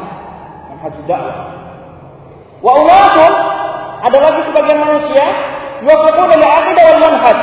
Mereka diberi taufik oleh Allah untuk mengenal akidah yang benar, mengenal manhaj yang benar. Walakin fi sulukihim tetapi dalam akhlak dan tingkah laku mereka yudayyun al-aqidah wa yudayyun al-manhaj menyebabkan hilangnya akidah dan hilangnya man manhaj. Karena dalam muamalah di tengah masyarakat, yang pertama dilihat bukan akidah antum. Karena akidah antum berada di mana? Dalam hati ya kan? Tidak akan ditanya, orang akan melihat zahir pertama. Akhlak yang permasalahan yang langsung bersentuhan dengan orang lain. Tidak manfaat tidak akidah. Pertama bersentuhan dengan orang kita ketika berjalan. Ini man, kalau manfaat orang benar jalannya begini mengentuk-lenggok. Enggak ada ciri itu. Tapi langsung yang dilihat itu ada akhlak kita. Kalau saya kata Syekh, ada sekelompok manusia diberi taufik oleh Allah untuk akidah yang benar, manhaj yang benar, tapi melupakan akhlak. Dengan sebab akhlak ini yudayyun al-aqidah wal manhaj, menyebabkan orang lari dari memahami akidah yang benar dan manhaj yang benar. Ini musibah sebagian dai di dalam berdoa kepada Allah. Kemudian saya menyebutkan di sini Wayakunu ma'al haqqa yang sahih. Dia memiliki akidah yang benar, manhaj yang benar, lakin sulukuhum wa uslubuhum, tetapi akhlak mereka dan uslubnya, cara dia berdakwah, apa namanya, tata bahasanya, ya, tingkah lakunya, tidak dalam menyampaikan dakwah, yubdi, ya, yabdi ala dakwah wa yadurruha. Tapi akhlaknya menyebabkan hancurnya dakwah. Yabdi ala dakwah, ya, wa yadurruha menjatuhkan dakwah ini kepada kecelakaan. Akibat dia tidak memiliki akhlak dalam berdakwah. Oleh sebab itu kata Syekh tadi menyebutkan, dia diberi taufik untuk manhaj yang benar, akidah yang benar, walakin sulukuhum wa uslubuhum dakwah yakbi, tapi akhlaknya dan tindak tanduknya ya menyebabkan itu yakbi al dakwah, menyebabkan itu merusak dakwah ini. Merusak dah. baru maka hati-hatilah kalian dari menyalahi Rasulullah SAW dalam akidahnya dan dalam manhajnya di dalam berdakwah. Wa alaikum atata'allamu kaifa kana yad'un nas. Hendak kalian mempelajari bagaimana Rasulullah SAW mengajak manusia. Ya? Wastalhimu hadhihi tawjihat nabawiyah ila hikmah wa sabar. Hendaklah kalian mencari ya betul-betul memahami arahan-arahan, tuntunan-tuntunan sunnah ya itu mempelajari taujihat-taujihat sunnah, membaca hadis-hadis, ayat-ayat Al-Quran tentang hikmah, sabar, hilim, hilim itu santun, wasafah, pemaaf, wal juga pemaaf artinya, walail, lemah lembut, ya, warif, juga lemah lembut bahasa kitanya ya kan, santun begitu, wa ila umur ukhra. Hendaklah dilengkapi akidah yang benar, manhaj yang benar dengan akhlak yang mulia. Itu kata Syekh di sini, maksud itu lihatlah hadis-hadis sejarah Rasulullah SAW, hikmah beliau dalam berdakwah, kesabaran beliau dalam berdakwah, kelembutan beliau dalam berdakwah. Istau'ibuha. Anda kalian-kalian betul-betul merenungkan itu. Ya ikhwan, kata Syekh, wahai para saudaraku, wa'lamu anna la budda minha fi da'watina an-nasa. Ketahuilah bahwa mesti dalam kita mengajak manusia ke dalam berdakwah ini, ini la ta'khudhu janiban min al-islam wa tuhmil jawanib ukhra. Engkau ya mengambil sebagian dari ajaran Islam dan lalai dari melihat ajaran yang lain, dari segi yang lain. Jangan kita lihat segi akidah dan manhaj saja, tapi melupakan manhaj atau melakukan dari segi akhlak. Au janiban min jawab para dakwah atau hanya mengambil satu bagian dari bagian-bagian yang urusan dakwah. Ya. Wa dan engkau melalaikan janib jawab ukhra, yaitu segi-segi yang lainnya. Fa inna dzalika yadurru bidinillah. Karena itu akan menyebabkan itu rusaknya agama, membahayakan agama Allah ini. Wa yadurru bidakwah wa ahliha dan bahkan menimpakan bahaya kepada dakwah dan ah, pada orang-orang yang berada dalam dakwah itu sendiri. Ini musibah jika kita jauh dari apa yang contoh kalau Tuhan dalam berdakwah dengan hikmah, wasabar, wasafa, warai, walain, warif, dan lain sebagainya. Kemudian saya menyebutkan, Oh Allah, ini Allah, mantasara dakwah salafiyah di hadal asal karib tidak tersebarnya dakwah salafiyah dalam masa yang singkat ini illa ala aidin unas ulama hukama melainkan adalah atas tangan para ulama-ulama. Yang hukama. Yang hikmah. Miliki hikmah. Ulama yaitu yang santun dalam dakwahnya. Ya tamakkaluna manhaj rasul. Yang betul-betul mereka itu menempuh manhaj Rasulullah SAW dalam berdakwah wa yatabiqunahu qadra istita'ah mereka berusaha melaksanakan manhajul Rasul dalam dakwah mereka sesuai sebatas kemampuan mereka. Fama Allah bihim, maka Allah telah memberi manfaat kepada umat ini dan kepada mereka. Wa tasara dakwah salafiyah fi dunia karena sehingga tersebarlah dakwah salafiyah di berbagai jurusan dunia, di berbagai belahan dunia. Dengan sebab apa? Yang menyampaikan dakwah siapa? Adalah ulama, hukama, ulama. Ulama yang satu dalam dakwahnya, yang penuh hikmah dalam dakwahnya. Wa fi ayam pada hari-hari ini nara kita melihat anna da'wah salafiyah tataraju wa talaq wa talaq wa tatalaqqas wa tatalaq wa talaq apa namanya? Kita melihat dakwah salafiyah pada hari ini itu menyurut, ngendor, menge itu kita rasakan itu. Ini wasiat ini sampai oleh Syekh pada tahun berapa ya? Sebelum 120. 1420 sebelumnya. Masih waktu uh, kita masih dalam S1 waktu itu ngajak Syekh. Ngajak. Karena diprediksi oleh Syekh. Setelah itu Syekh mengatakan, pada hari ini dakwah tangkiyah kembali mundur. Kenapa? Karena itu yang menyampaikan dakwah ini jauh dari apa lain waris santun dan ini ramah tamah dalam menyampaikan dakwah. Pada hari ini kata Syekh, dakwah salafiyah kembali Betapa lakasu, lakasu artinya semakin mengendur, mengencut, mengempes, terajuk, sibuk antara mereka saja ya kan, saling takdir semacamnya. Wa madzalika itu tidak terjadi illa kecuali karena di anha papat fuqidat hikmah haula. Apa yang menyebabkan itu adalah karena itu kehilangan hikmah para ulama-ulama yang telah menyampaikan dakwah ini sebelum kita. Apa yang membuat mereka dakwah kita mundur? Kata Syekh adalah karena faqad hikmah haula karena dakwah hilang hikmah. Bal hikmah Rasul bahkan tidak memiliki hikmah yang disampaikan oleh Rasul sallallahu alaihi wasallam. Ya, qabla kulli syekh. Jadi bukan hanya hikmah para ulama yang tidak miliki, bahkan hikmah Rasulullah kata Rasulullah kata kata Syekh Rabi di sini. Wa hikmah wa hilmahu dan kesantunan Rasulullah menyampaikan dakwah. Ya, warahmatahu dan kerahimannya kasih sayang Rasulullah dalam menyampaikan dakwah. Ya. Wa akhlaqahu dan akhlak Rasulullah. Warifqahu kelembutannya. Walainahu ya. Kesantun lembut ya, ramah tamahnya hilang. Ini menyebutkan dakwah kita mundur. Ini silakan antum melihat sendiri dan buktikan ini sudah antum nyatakan semua menyebabkan kenapa dakwah kita mundur sebab kita kehilangan suatu poin yang penting. Yang dimiliki oleh para ulama, bahkan Rasulullah Shallallahu Alaihi Wasallam. Itu masalah hikmah, waris lain dalam dakwah. Kemudian Syekh mengatakan, walaupun ya. Kemudian Syekh menyebutkan sebagai dalil di sini. Bentuk kelembutan Rasulullah SAW. Ini ketika Aisyah mencela orang Yahudi. Ini hadis dijawabkan oleh Imam Muslim. Ini ketika itu yang mana disebutkan dalam riwayatnya ini. Ja'at rahtun minal Yahud ila Rasulullah SAW. Faqalu samu alaik. Assalamu alaik. Sekelompok orang Yahudi datang menemui Rasulullah SAW. Lalu dia katakan, kecelakaan dan kematianlah atas engkau. Ini doa untuk ke, ini doa bukan doa keselamatan tapi asamu bukan assalamu. Asamu. Ini memang orang orang-orang apa? Orang Yahudi itu kan biasa dia yuharifun al-kalimat mawadhihi. Suka merubah-rubah kalimat itu. Pintar di dalam tidak tidak gitu menggunakan. Ini ciri-ciri orang Yahudi itu. Ketika disuruhkan ya hitotun dikatakan hinto merubah-rubah kalimat. Supaya tidak ketara, dia katakan assalamu alaikum kehancuran padamu. Ya, kehancuran ke atasmu. Lalu Aisyah mendengar, masa ya suami saya dan Rasulullah SAW didoakan untuk mati. Apa kata Aisyah?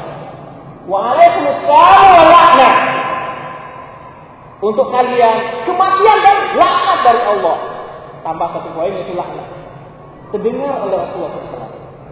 Apa? Mahalan ya Aisyah. Mahalan. Apa maksudnya? Kalau kita ada pelan-pelan ya. Ya, jangan terlalu cepat emosi. Ya kan? Pelan. Kata Aisyah, "Ya Rasulullah, apa anda tidak dengar apa yang mereka katakan?" Apa kata Rasul? Aku dengar dan aku katakan waalaikum. Dan di atas kalian. Mana yang pendek perkataan orang Yahudi pada Rasulullah? Assalamualaikum. Rasulullah hanya mengatakan waalaikum. Tidak dikatakan waalaikumsalam. Ya, gimana kita menjawabkan waalaikumsalam enggak? Waalaikum. Pendek lagi, lebih berakhlak lagi. Lebih baik lagi, waalaikum. Tidak mengatakan waalaikumsalam. Justru Aisyah menambah waalaikumsalam walakna. Kemudian Rasulullah bersabda, Inna Allah rafiqun yuhibbur rifqa di amri kulli. Ya, sungguhnya Allah itu maha lemah, lemah lem, dan mencintai kelembutan dalam segala urusan. Dalam segala urusan mencintai kelembutan. Dalam beberapa ayat dikatakan ya, inna mirfa la la yutarifqa syai' la anna syai' la yutarifqa illa zan. Jadi tidaklah satu kelembutan terdapat dalam sesuatu tindakan perkataan atau apa saja kecuali membuat dia menjadi indah. Walau yang tak min illa syana. Tidak dicabut perasaan lembut, ya, ya, sikap lembut dalam berbagai hal dalam berkata dan bertindak semacam kecuali illa syana kecuali akan menjadikannya dia jelek. Jadi kelembutan menghiasi. Kalau kita contohkan dalam memberi makanan pun, yang memberi kue, tapi ditempatkan dari piring yang tidak baik, piring pecah atau yang apa, nggak ada orang makan. Atau kan di piring bagus, tapi kita lempar, oh makan kue, nggak ada orang makan. Tapi kadang-kadang makanan ubi rebus, tapi disajikan dengan bangsa yang baik, dengan tempat yang baik, orang mau makan. Kenapa? Karena ada nilai di sana rif. Padahal Islam telah memberikan ini. Ini contoh dalam kehidupan kita. Banyak ada hadis tentang wajib tarif. Oleh sebab itu adalah asal tidak Allah arif. Bukan kasar. Bukan sangar. Lemah lembut itu dalam Ya. Kemudian ini hadis yang kedua dan Syekh menyebutkan secara ringkas tadi kita sebutkan hadis yang sempurna. Hadal hadis kata Syekh, "Idza zakara al-yawm" kata Syekh ini, apabila kita menyebutkan hadis ini pada hari ini kata Syekh ini pada tahun berapa? Sebelum 1420. Sebelum sekitar berapa? 8 tahun atau 10 tahun yang lalu lah. Kalau hadis ini kita sebut kepada dai sekarang apa katanya? Ini mumayyid, ini sama kata Syekh. Jika kita sebutkan pada sekarang ini hadis ini kepada sebagian manusia, ya. Alim wajib sabab hadis sahih tidak wa Allah. Jadi apabila seorang alim menyatakan kepada para pemuda yang berdoa kepada Allah mengajak pemuda kepada manhaj sahih, disebutkan hadis ini pertama lembut dengan dakwah. Apa kata Syekh Fa'ilahum yaquluna? Mereka akan menuduh orang alim tadi. Hada tamyi'un. Apa tamyi' bahasa kitanya? Ini adalah orang-orang yang loyo. Ya loyo ya? Hah? Lembek. Ini sudah lama istilah ini. Mayu kari hadaya. Siapa yang mengulang perkataan ini hari ini? Seperti ini. Siapa mereka? Yang mengatakan hari ini kepada ahli sunnah. Yang mengatakan orang lembut mengatakan tamyi. Syekh sebelum berapa tahun yang hadis yang mengatakan ini. Jika hadis ini dikatakan kepada pemuda-pemuda yang semangat dan berdoa kepada sunnah, mereka akan menuduh kita orang yang tamyi, mujamalah, loyo, banci dengan berbagai tuduhan-tuduhan. Subhanallah. Beginilah cara alu-alu bid'ah menolak hadis Rasulullah sallallahu alaihi wasallam. Begini ciri-ciri ahli bidah menolak hadis Rasulullah sallallahu alaihi wasallam. Mereka gunakan istilah-istilah tamyiz, ya, bencong, banci, loyo, gitu. Subhanallah. Ini kata Syekh pada tahun sebelumnya, sudah lama ini nasihat ini satu Syekh. Jadi kekerasan dan keganasan itu sudah lama digambarkan oleh Syekh. Oleh sebab itu orang mengatakan kami memakai fatwa Syarabi segala macam, inna haula yaquduna bi ba'd aqwal Syekh wa yatrukuna ba'd al-akhir. Mereka mengambil sebagian perkataan Syekh dan tidak melihat perkataan Syekh yang lain. Fahadi akhlaqul karimah. Ini akhlak-akhlak yang mulia. Idza dzukira apabila disebutkan wa atau diingatkan seseorang dengannya. Kal hikmah seperti kita suruh dia berbuat hikmah, berlemah lembut, wal lail, wal santun ya, wasafa maaf, ala ihya min dururiyat dakwah yang merupakan ini adalah itu kebutuhan yang primer dalam berdakwah, sikap lemah lembut, sabar segala macamnya, ya. Wa minal awamil dan di antara hal-hal yang Allah tajibun nas yang akan membuat manusia tertarik kepada dakwah ini, kepada dakwah yang benar, fa inna nafis eh sungguhnya hasilnya nanti akan membuat manusia masuk ke dalam agama Allah secara afwaja. Kita masyhur dalam akhlak Rasulullah SAW. Betapa karena mulia akhlak itu lah banyak orang berbondong-bondong masuk ke dalam akhlak eh, di dalam Islam. Ya. Bahkan di negara kita saja sejarah Islamnya banyak orang masuk ke dalam Islam. Bahkan di negara mana pun itu akibat daripada akhlak yang baik, baik membuat orang cinta kepada akidah dan kepada manhaj. Inna haula yang begini yastakbiruna tanfir. Sesungguhnya mereka-mereka yang telah melenceng yang menukar ya yastakbiruna tanfir mereka menukar uslub tanfir tanfir bahasa kita apa yang tepat? Ini membuat orang lari. Menggunakan uslub membuat orang lari dari dakwah ini.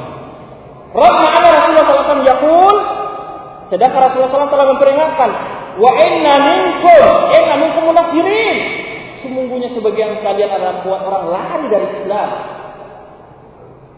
di antara kalian ini ada yang bertindak berakhlak membuat orang lari dari Islam, lari dari yang benar, lari dari manhaj yang benar. Dinasihatkan Rasulullah, "Wa inna minkum munafirin." Dalam lain dikatakan, "Yasiru wa la tu'asiru, basyiru wa la tunafiru." Ya, hadis akan bukan muslim lainnya. Bahkan Rasulullah mengatakan, yaitu apa katanya? Yasiru, berilah kemudahan, Wala tu'asiru, jangan memberi membuat orang kesulitan, beri kesulitan. Basyiru, berilah kabar gembira. Wala tunafiru, jangan buat orang lari daripada sebab kita disyariatkan beri hadiah kepada orang non muslim, kepada ahli bidah, berhadiah ditarik kepada sunnah. Ini masyhur majelis dalam mahat Rasulullah dan para ulama. Ini banyak sekali sawahid yang tidak ini paparkan semua dalam ini. Ini oleh itu yasiru wala tu'asiru berlemah lembut, beri kemudahan. Oleh sebab itu dalam hadis Aisyah juga dikatakan Rasulullah SAW, Ma Rasulullah SAW baina amrain ila tara aisarahum. Tidaklah Rasulullah SAW dihadapkan kepada dua hal, yang kedua hal itu halal, boleh dalam syariat kecuali Rasulullah memilih yang termudah. Sebagian kita di tengah-tengah dakwah ini, kalau ada orang ya bajunya atau celananya di atas mata kaki saja, tapi tidak sampai ke bawah mata kaki, oh ini masih malu-malu mengamalkan sunnah. Subhanallah. Yasiru wa tu'asiru. Bagi mereka yang sunnah yang kuat apa? Harus nisfusak gitu. Kalau tidak nisfusak, wah ini enggak niatnya ahli sunnah. Enggak satu persen. Subhanallah. Bahkan sampai yang menilai kalau dia tidak pakai gamis, wah ini tidak ahli sunnah. Ya kan? Subhanallah. Sampai kepada itu. Yasiru wa la tu'asiru. Menyulitkan. Yang penting mereka ini tidak lagi melakukan hal yang diharapkan sudah. Di atas mata kaki, walaupun nggak sampai nafas, itu sudah bebas dari dosa dia. Sudah. Ya? Ada kan untuk diri anda sendiri, untuk kita sendiri, apa yang mampu kita lakukan. Tapi jangan hal yang disunahkan oleh syariat, lalu kita wajibkan kepada orang. Tidak bisa. Selama tidak dosa, jangan orang disalahkan. Menganjurkan boleh. Tapi ya, istilahnya ditahzir, kita katakan sesat, kita katakan diberi gelar-gelar yang tidak baik, masih malu-malu menjalankan sunnah.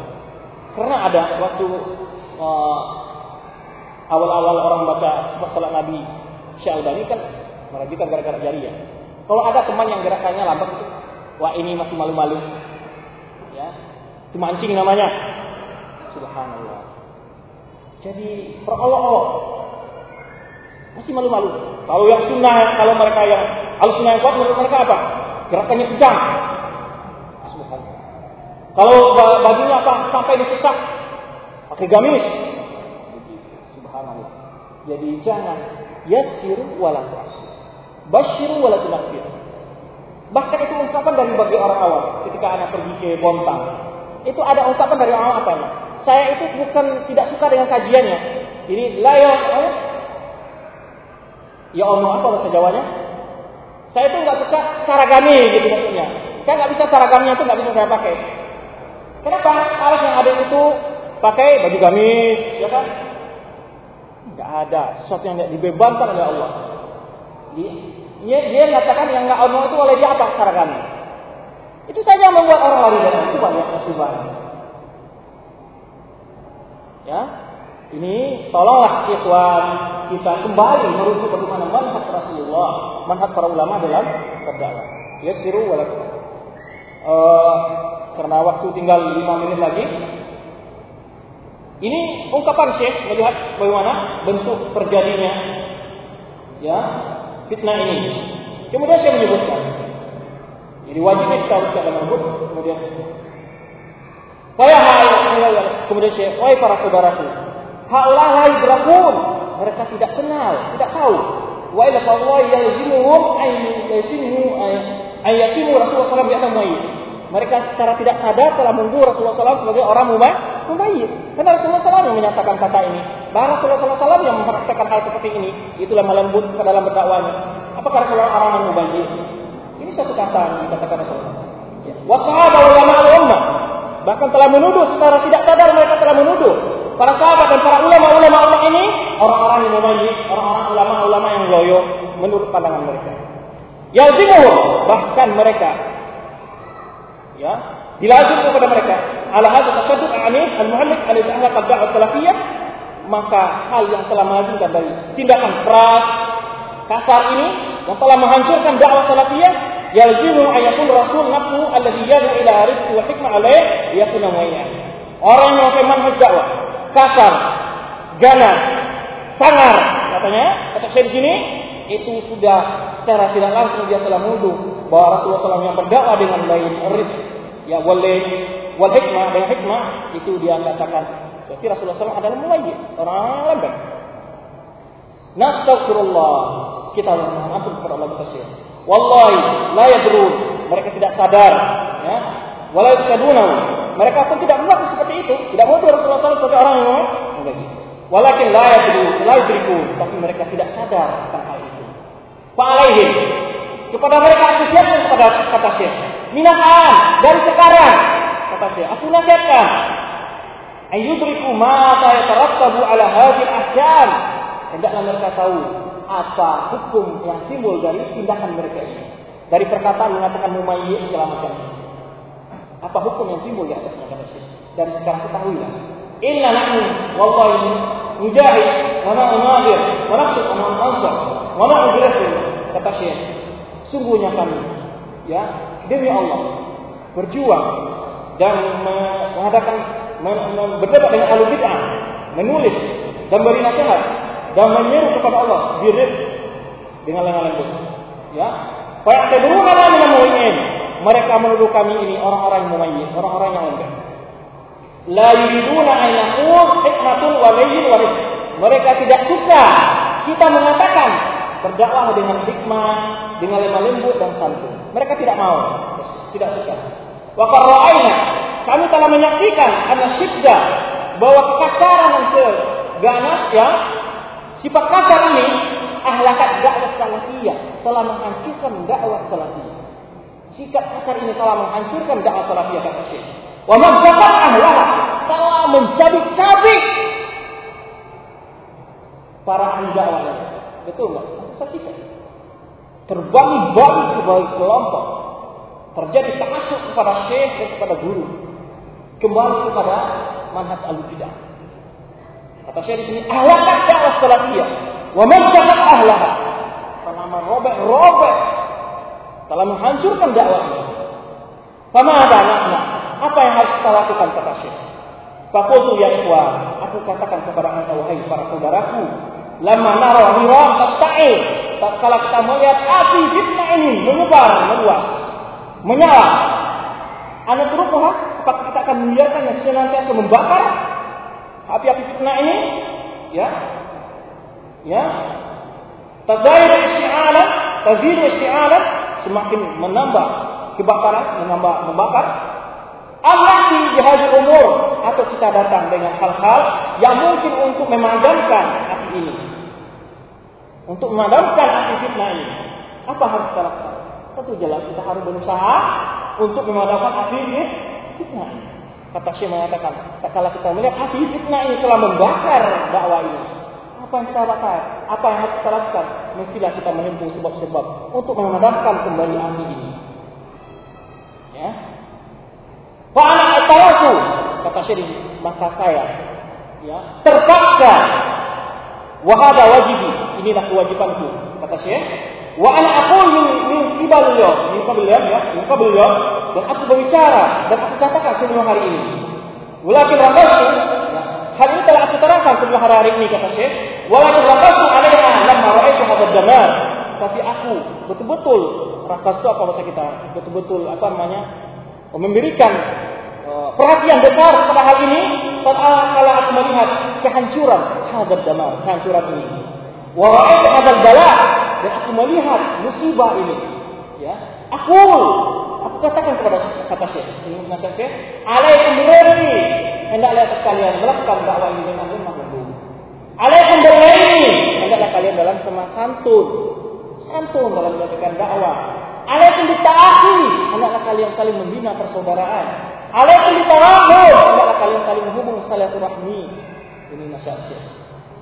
Fa in hadhihi syiddah karena sikap kasar ini tawajjahat ila ahli sunnah anfusihim. Mereka arahkan kepada ahli sunnah sendiri. Terbukti dan kenyataan memang sikap kasar itu mereka lakukan kepada ahli sunnah. Mereka arahkan kepada ahli sunnah sendiri. Eh, taqarraf ahli bidah. Ketika itu mereka tidak sadar telah membiarkan ahli bidah menyebarkan bidah-bidah. Wattajahu ila ahli sunnah.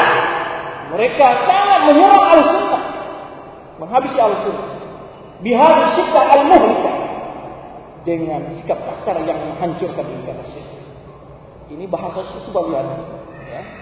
Mana yang lebih keras dari perkataan Syekh Abdul Muhsin. Ya dalam menyikapi seperti ini sangat marah ya orang bersikap-sikap kasar dalam berdakwah. Jadi kalau ada orang menisbahkan, kami berdasarkan fatwa Syekh Rabi, Syekh Rabi, kita katakan, ya ya ya'khudhu bi ahli ba'd aqwali wa yatrukuna ba'd.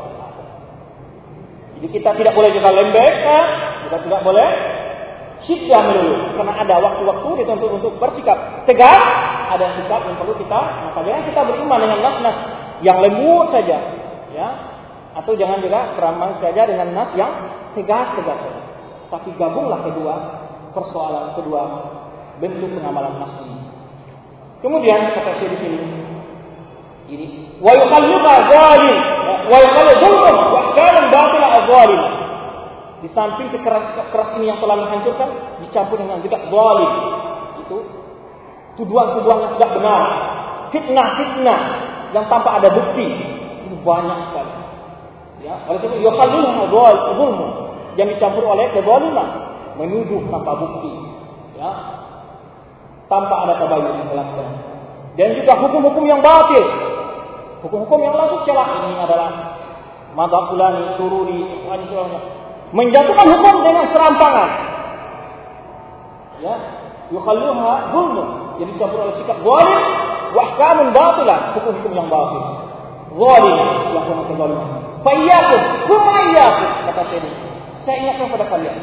Saya ingatkan kalian kepada kalian. Antasluku hadal matlab alladhi ya. Jangan kalian melakukan perjalanan yang telah menghancurkan ini. Yang akan menghancurkan kalian ini. Wa yuriku dakwah salafiyah dan menghancurkan dakwah salafiyah. Jangan tempuh jalan ini. Wa yuhliku ahlah dan menghancurkan para ahli para orang-orang berat yang bangsa. Jangan tempuh jalan ini kata Syekh. Udu Allah. Berdoalah kepada jalan Allah. Bikuli mastati' dengan segala hal yang engkau mampu. Bila hujjah wal Quran dengan hujjah dan keterangan-keterangan dan dalil. Bikuli makan dengan dalam setiap tempat dan kesempatan. Qala Allah qala Rasulullah. Berkata Allah dan berkata Rasulullah. Wa tasta'inu ala dzalik dan menolak ya. Mintalah bantuan dalam memahami Al-Quran dan Sunnah itu ini dikali amatul hujjah dengan kalam para ulama. Ya, maksudnya kembali kepada memahami Al-Quran dan Sunnah dengan orang salaf. Alladhi yusallimu imamatihim wa min jalatihim fil Islam ahlu sunnah wa ahlu bidah. Itu kata Syekh ini, ini menyebutkan hikmah bentuk hikmah. Itu hendaklah kalian syarah hadis-hadis dengan ayat-ayat itu dan perkataan para imam-imam yang diterima oleh ahlu sunnah dan ahlu bidah.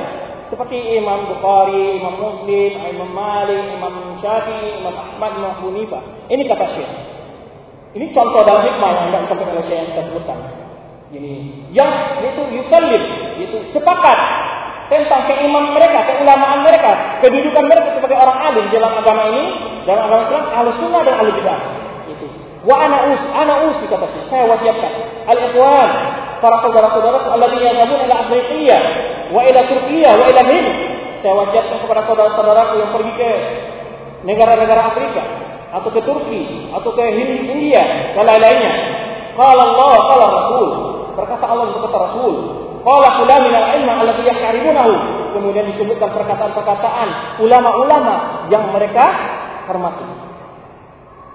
Maksud saya ini, nah, jangan kepada perlu berkata Syekh Islam Taimiyah, berkata Muhammad Muhammad, yang mereka tidak mengerti ulama ini. Bahkan kata Syekh bumi dunia bahkan telah dibikin fitnah tentang mereka. Nah, sebutkan ulama-ulama yang mereka terima, seperti Imam Nawawi, Ibnu Hajar, ya, para ulama yang masuk di kalangan. Jangan dibikin polemik di dalam dakwah. Begitu. Karena walaupun antum tidak menyebutkan pendapat Syekh Syafi'i, Syekh menyebutkan Imam Syafi'i, tidak akan tidak akan dituntut, tidak keluar dari mana. Ya kan? Nah, demikian kata Syekh. Itu faedah apa ila Afrika? Ini contoh sebutkan Syekh. Jika engkau pergi kepada Afrika, masalah contohnya. Kalau Ibnu Abdul Bar. Sebutkan perkataan-perkataan Ibnu Abdul. Karena Ibnu Bar adalah ulama Malaysia. Karena mazhab mazhab orang-orang Afrika itu banyak Malaysia. Sebutkan perkataan Imam Ibnu Abdul. Kata Syekh. Ya. Qala Malik, sebutkan berkata Imam Malik. Qala fulan. Jadi, sebutkan para ulama-ulama yang terkenal di sisi mereka. Ma'ana ada dan mereka qalilan minnas innaka min al-aqad tidak. Sedangkan di sana banyak di sana manusia-manusia memiliki keyakinan-keyakinan yang yang salah. Faedah apa bagi kitabillah? Tatkala engkau memberikan nasihat kepada mereka dengan dalil dari Al-Quran dan Sunnah Rasulullah, semua engkau bawa perkataan-perkataan imam-imam yang mereka hargai, mereka hormati, yasma'una kalama. Mereka akan mendengar perkataanmu. Ya. Wa ya, wa aduna laka. Mereka akan tunduk mau menerima apa yang kita nasihatkan. Ini cara dalam bermanfaat. Cara dalam menyampaikan dakwah. Ini enggak berada di tengah-tengah ulama sufi dibikin namanya pondok Ma'had Ibnu Taimiyah. Subhanallah. Akhirnya apa? Saling benturan, ada yang serbu menyerbu. Ya kan? Ini tidak hikmah. Tidak hikmah. Laisa min hikmah. Bukan berarti Syekh Taimiyah tidak memiliki kedudukan, memiliki kedudukan, tapi di sisi mereka ini adalah satu hal yang masalah. Membuat mereka lari dari dakwah kita. Tidak masalah. Pun nama Syekh Taimiyah. Tidak salah. Sebutkan para ulama-ulama yang masyhur. Imam Nawawi, Imam Hajar, ya, Imam Syafi'i, macam-macam. Atau menyebabkan dakwah kita ini mundur karena manhaj-manhaj yang ngawur seperti inilah.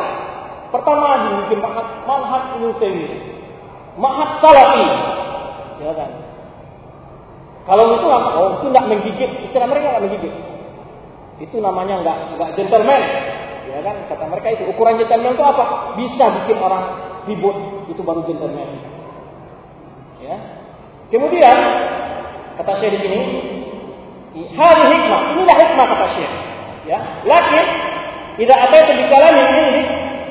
Tetapi apabila engkau datang dari ungkapan kamu sendiri, ya, ayat ini begini, hadis ini begini, bahas ya semata-mata ungkapan darimu lain yakbala minka ahad tidak ada seorang pun akan menerima darimu kalau tidak untuk ta'anis eh tasa'nisa hendaklah engkau itu ba'da kalamil kalam Rasulullah di kalam ulama jadi hendaklah engkau menopang sampai engkau menyebutkan ayat Al-Quran hadis-hadis Rasulullah SAW juga tasa'nis ya kita sebutkan juga pendapat para ulama-ulama yang dikenal oleh mereka ya. Alladzi lahu manzilah fi yang mereka ulama ini kedudukan di dalam di tengah umat manusia. Enggak seorang pun yang mengingkari Imam Syafi'i sebagai imam yang terhormat. Imam Ahmad, Imam Malik, Imam Abu Hanifah, Ibnu Hajar, ya kan? Imam Nawawi. Tidak ada orang mengingkari itu bahwa itu bukan ulama. Semuanya sepakat. Maka bawakan hal-hal seperti ini. Walau makan yang mereka memiliki kedudukan, walau tapi una tak mereka tidak akan mampu mencela ulama-ulama tersebut. Ya, wala kalamin dan juga tidak akan mampu untuk mencela perkataan mereka. Fa idza qulta qala Bukhari, jika itu katakan berkata Imam Bukhari, fa innahum yaqtalimunahu, sungguhnya mereka akan membiarkan perkataan tersebut karena berkata dari Imam Bukhari. Kamu hormati Imam Bukhari. Nah, ini yang perlu dipakai. Pemasalan sufiyah. Contoh saya lagi, seperti orang sufi umpamanya yang tersebar di setiap tempat kata Syekh. Yang kali Bukhari, mereka tetap menghormati Imam Bukhari. Maka sampai kepada mereka perkataan Imam Bukhari. Ya. Wan kali Muslim dan mereka juga menghargai Imam Muslim. Itu orang suci. Ya. Mana ada kitabani bahkan mereka menghargai kitab Sahih Bukhari dan Muslim. Maka baca kitab itu dulu. Jangan dibuka dulu kita kitab tauhid memang kan kita tahu itu di mana hadis-hadisnya. Kata ada hadis yang ada di Bukhari Muslim.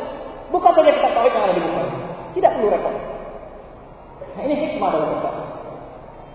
Kemudian imam ini, ya, mereka menghormati kedua imam bukan muslim. Wa karimuna Ahmad bin Hanbal, mereka menghormati Ahmad bin Hanbal. Wa karimuna Auza'i wa Sufyan Ats-Tsauri, mereka menghormati Sufyan Ats-Tsauri, ya, Imam Auza'i dan lain-lainnya. Ini ahli ini akabir mutaqaddimin, ulama-ulama besar yang terdahulu. Itu sangat mereka hargai. Itu yang disebutkan dulu. Agar mereka mau menerima kebenaran. Jadi, ulida inna hunaka rawabit bainana.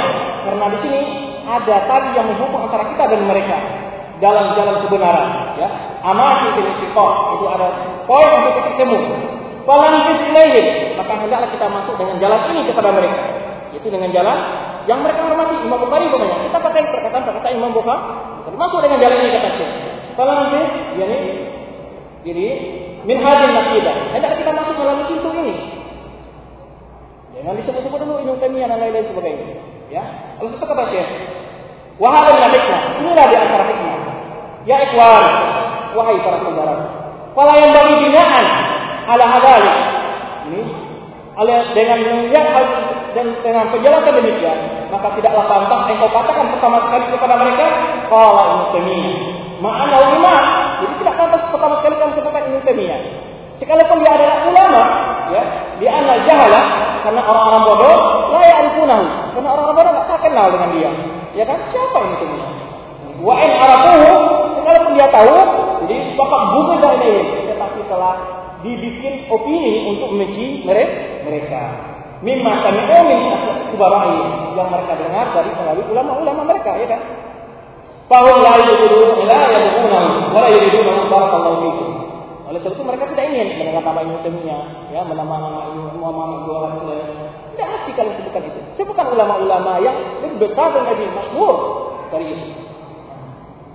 Kul qala Ibnu Taimiyah jadi hendaklah aku katakan Ibnu Taimiyah di awsat salafiyin. Tapi di tengah-tengah kaum salafiyin tidak apa-apa kamu sebut berkata Ibnu Taimiyah, berkata Ibnu Qayyim, berkata apa namanya Muhammad Wahab. Kenapa? Karena sudah mereka kenal. Tidak masalah. Ini benar hikmah. Ya, tapi di tengah-tengah salafiyin apa? Untuk ucapkan berkata yang Taimiyah, berkata Muhammad. Alladzina yastahikuna yang mana mereka menghormati Syekh Ibnu Taimiyah ini. Lakin taqul? Kata Syekh, tapi jangan ada katakan di awsadul ukhra dalam apa namanya? Masyarakat lah lain yang belum kenal ulama yang kita sebutkan ini. Jangan dibawa. Karena akan menyebabkan kolek. Kalau dunia, kalau mahal. Tapi jangan engkau katakan garam ya di kumpulan ya orang yang kenal dia, masyarakat lain pokoknya yang berkata ilmu dunia, berkata Muhammad Muhammad jangan engkau bawa hal seperti itu. Masalah ini contoh saja. Li'anna al-jahil alladhi tarabba fi awsat al-mubtadi'ah yanfuruna min dzalik. Yanfuruna min dzalik. Karena orang-orang bodoh, tak kala mendengar kalimat-kalimat ini, itu mereka lari. Lari. Karena telah diberikan subhat ilmunya. Wa asyaruhum karena guru-guru mereka itu menyebabkan mereka lari. Jadi dari ulama-ulama yang seperti Syekh Islamiyah dan Muhammad. Kullahum asma'al ilma allati yuqaddirunahum wa yahtarimuna. Maka hendaklah ketika menyampaikan kajian-kajian disebut kepada mereka perkataan ulama-ulama yang mereka hormati dan yang mereka hargai, ya. Ya anna sadatahu wa syuyukhahum syawhu ilmu Karena para ulama-ulama mereka ya membuat opini-opini jelek tentang Muhammad Wahab dan Muhammad Syafi'i. Fala taqim min hadzal bab, maka hendaklah yang kau jangan masuk melalui pintu ini. Maka pakailah pintu yang mungkin kita bisa bertemu dengan mereka dengan mendengar ulama-ulama yang sama-sama kita akui keulamaannya. Ini, tetapi adalah yang kau sampaikan kepada mereka melalui pintu Qala Malik. Berkata Imam Malik, ini perkataan Imam Malik, ini perkataan Imam Syafi'i Sauri, perkataan Auza'i, perkataan Imam Uyainah lainnya, perkataan Bukhari dan Muslim lainnya. Ini barangkali karena waktu umur sudah masuk, ya. Uh, nanti kita sedikit lagi kita sambung hal-hal seperti ini karena kali ini menyentuh sekali uh, hajat mengertinya tentang hal ini di tengah masyarakat kita sehingga dakwah kembali sehat, tidak pincang lagi, ya, dalam perjalanannya. Demikian saja dulu untuk kabar majelis. Subhanallah wa bihamdika, asyhadu la ilaha illa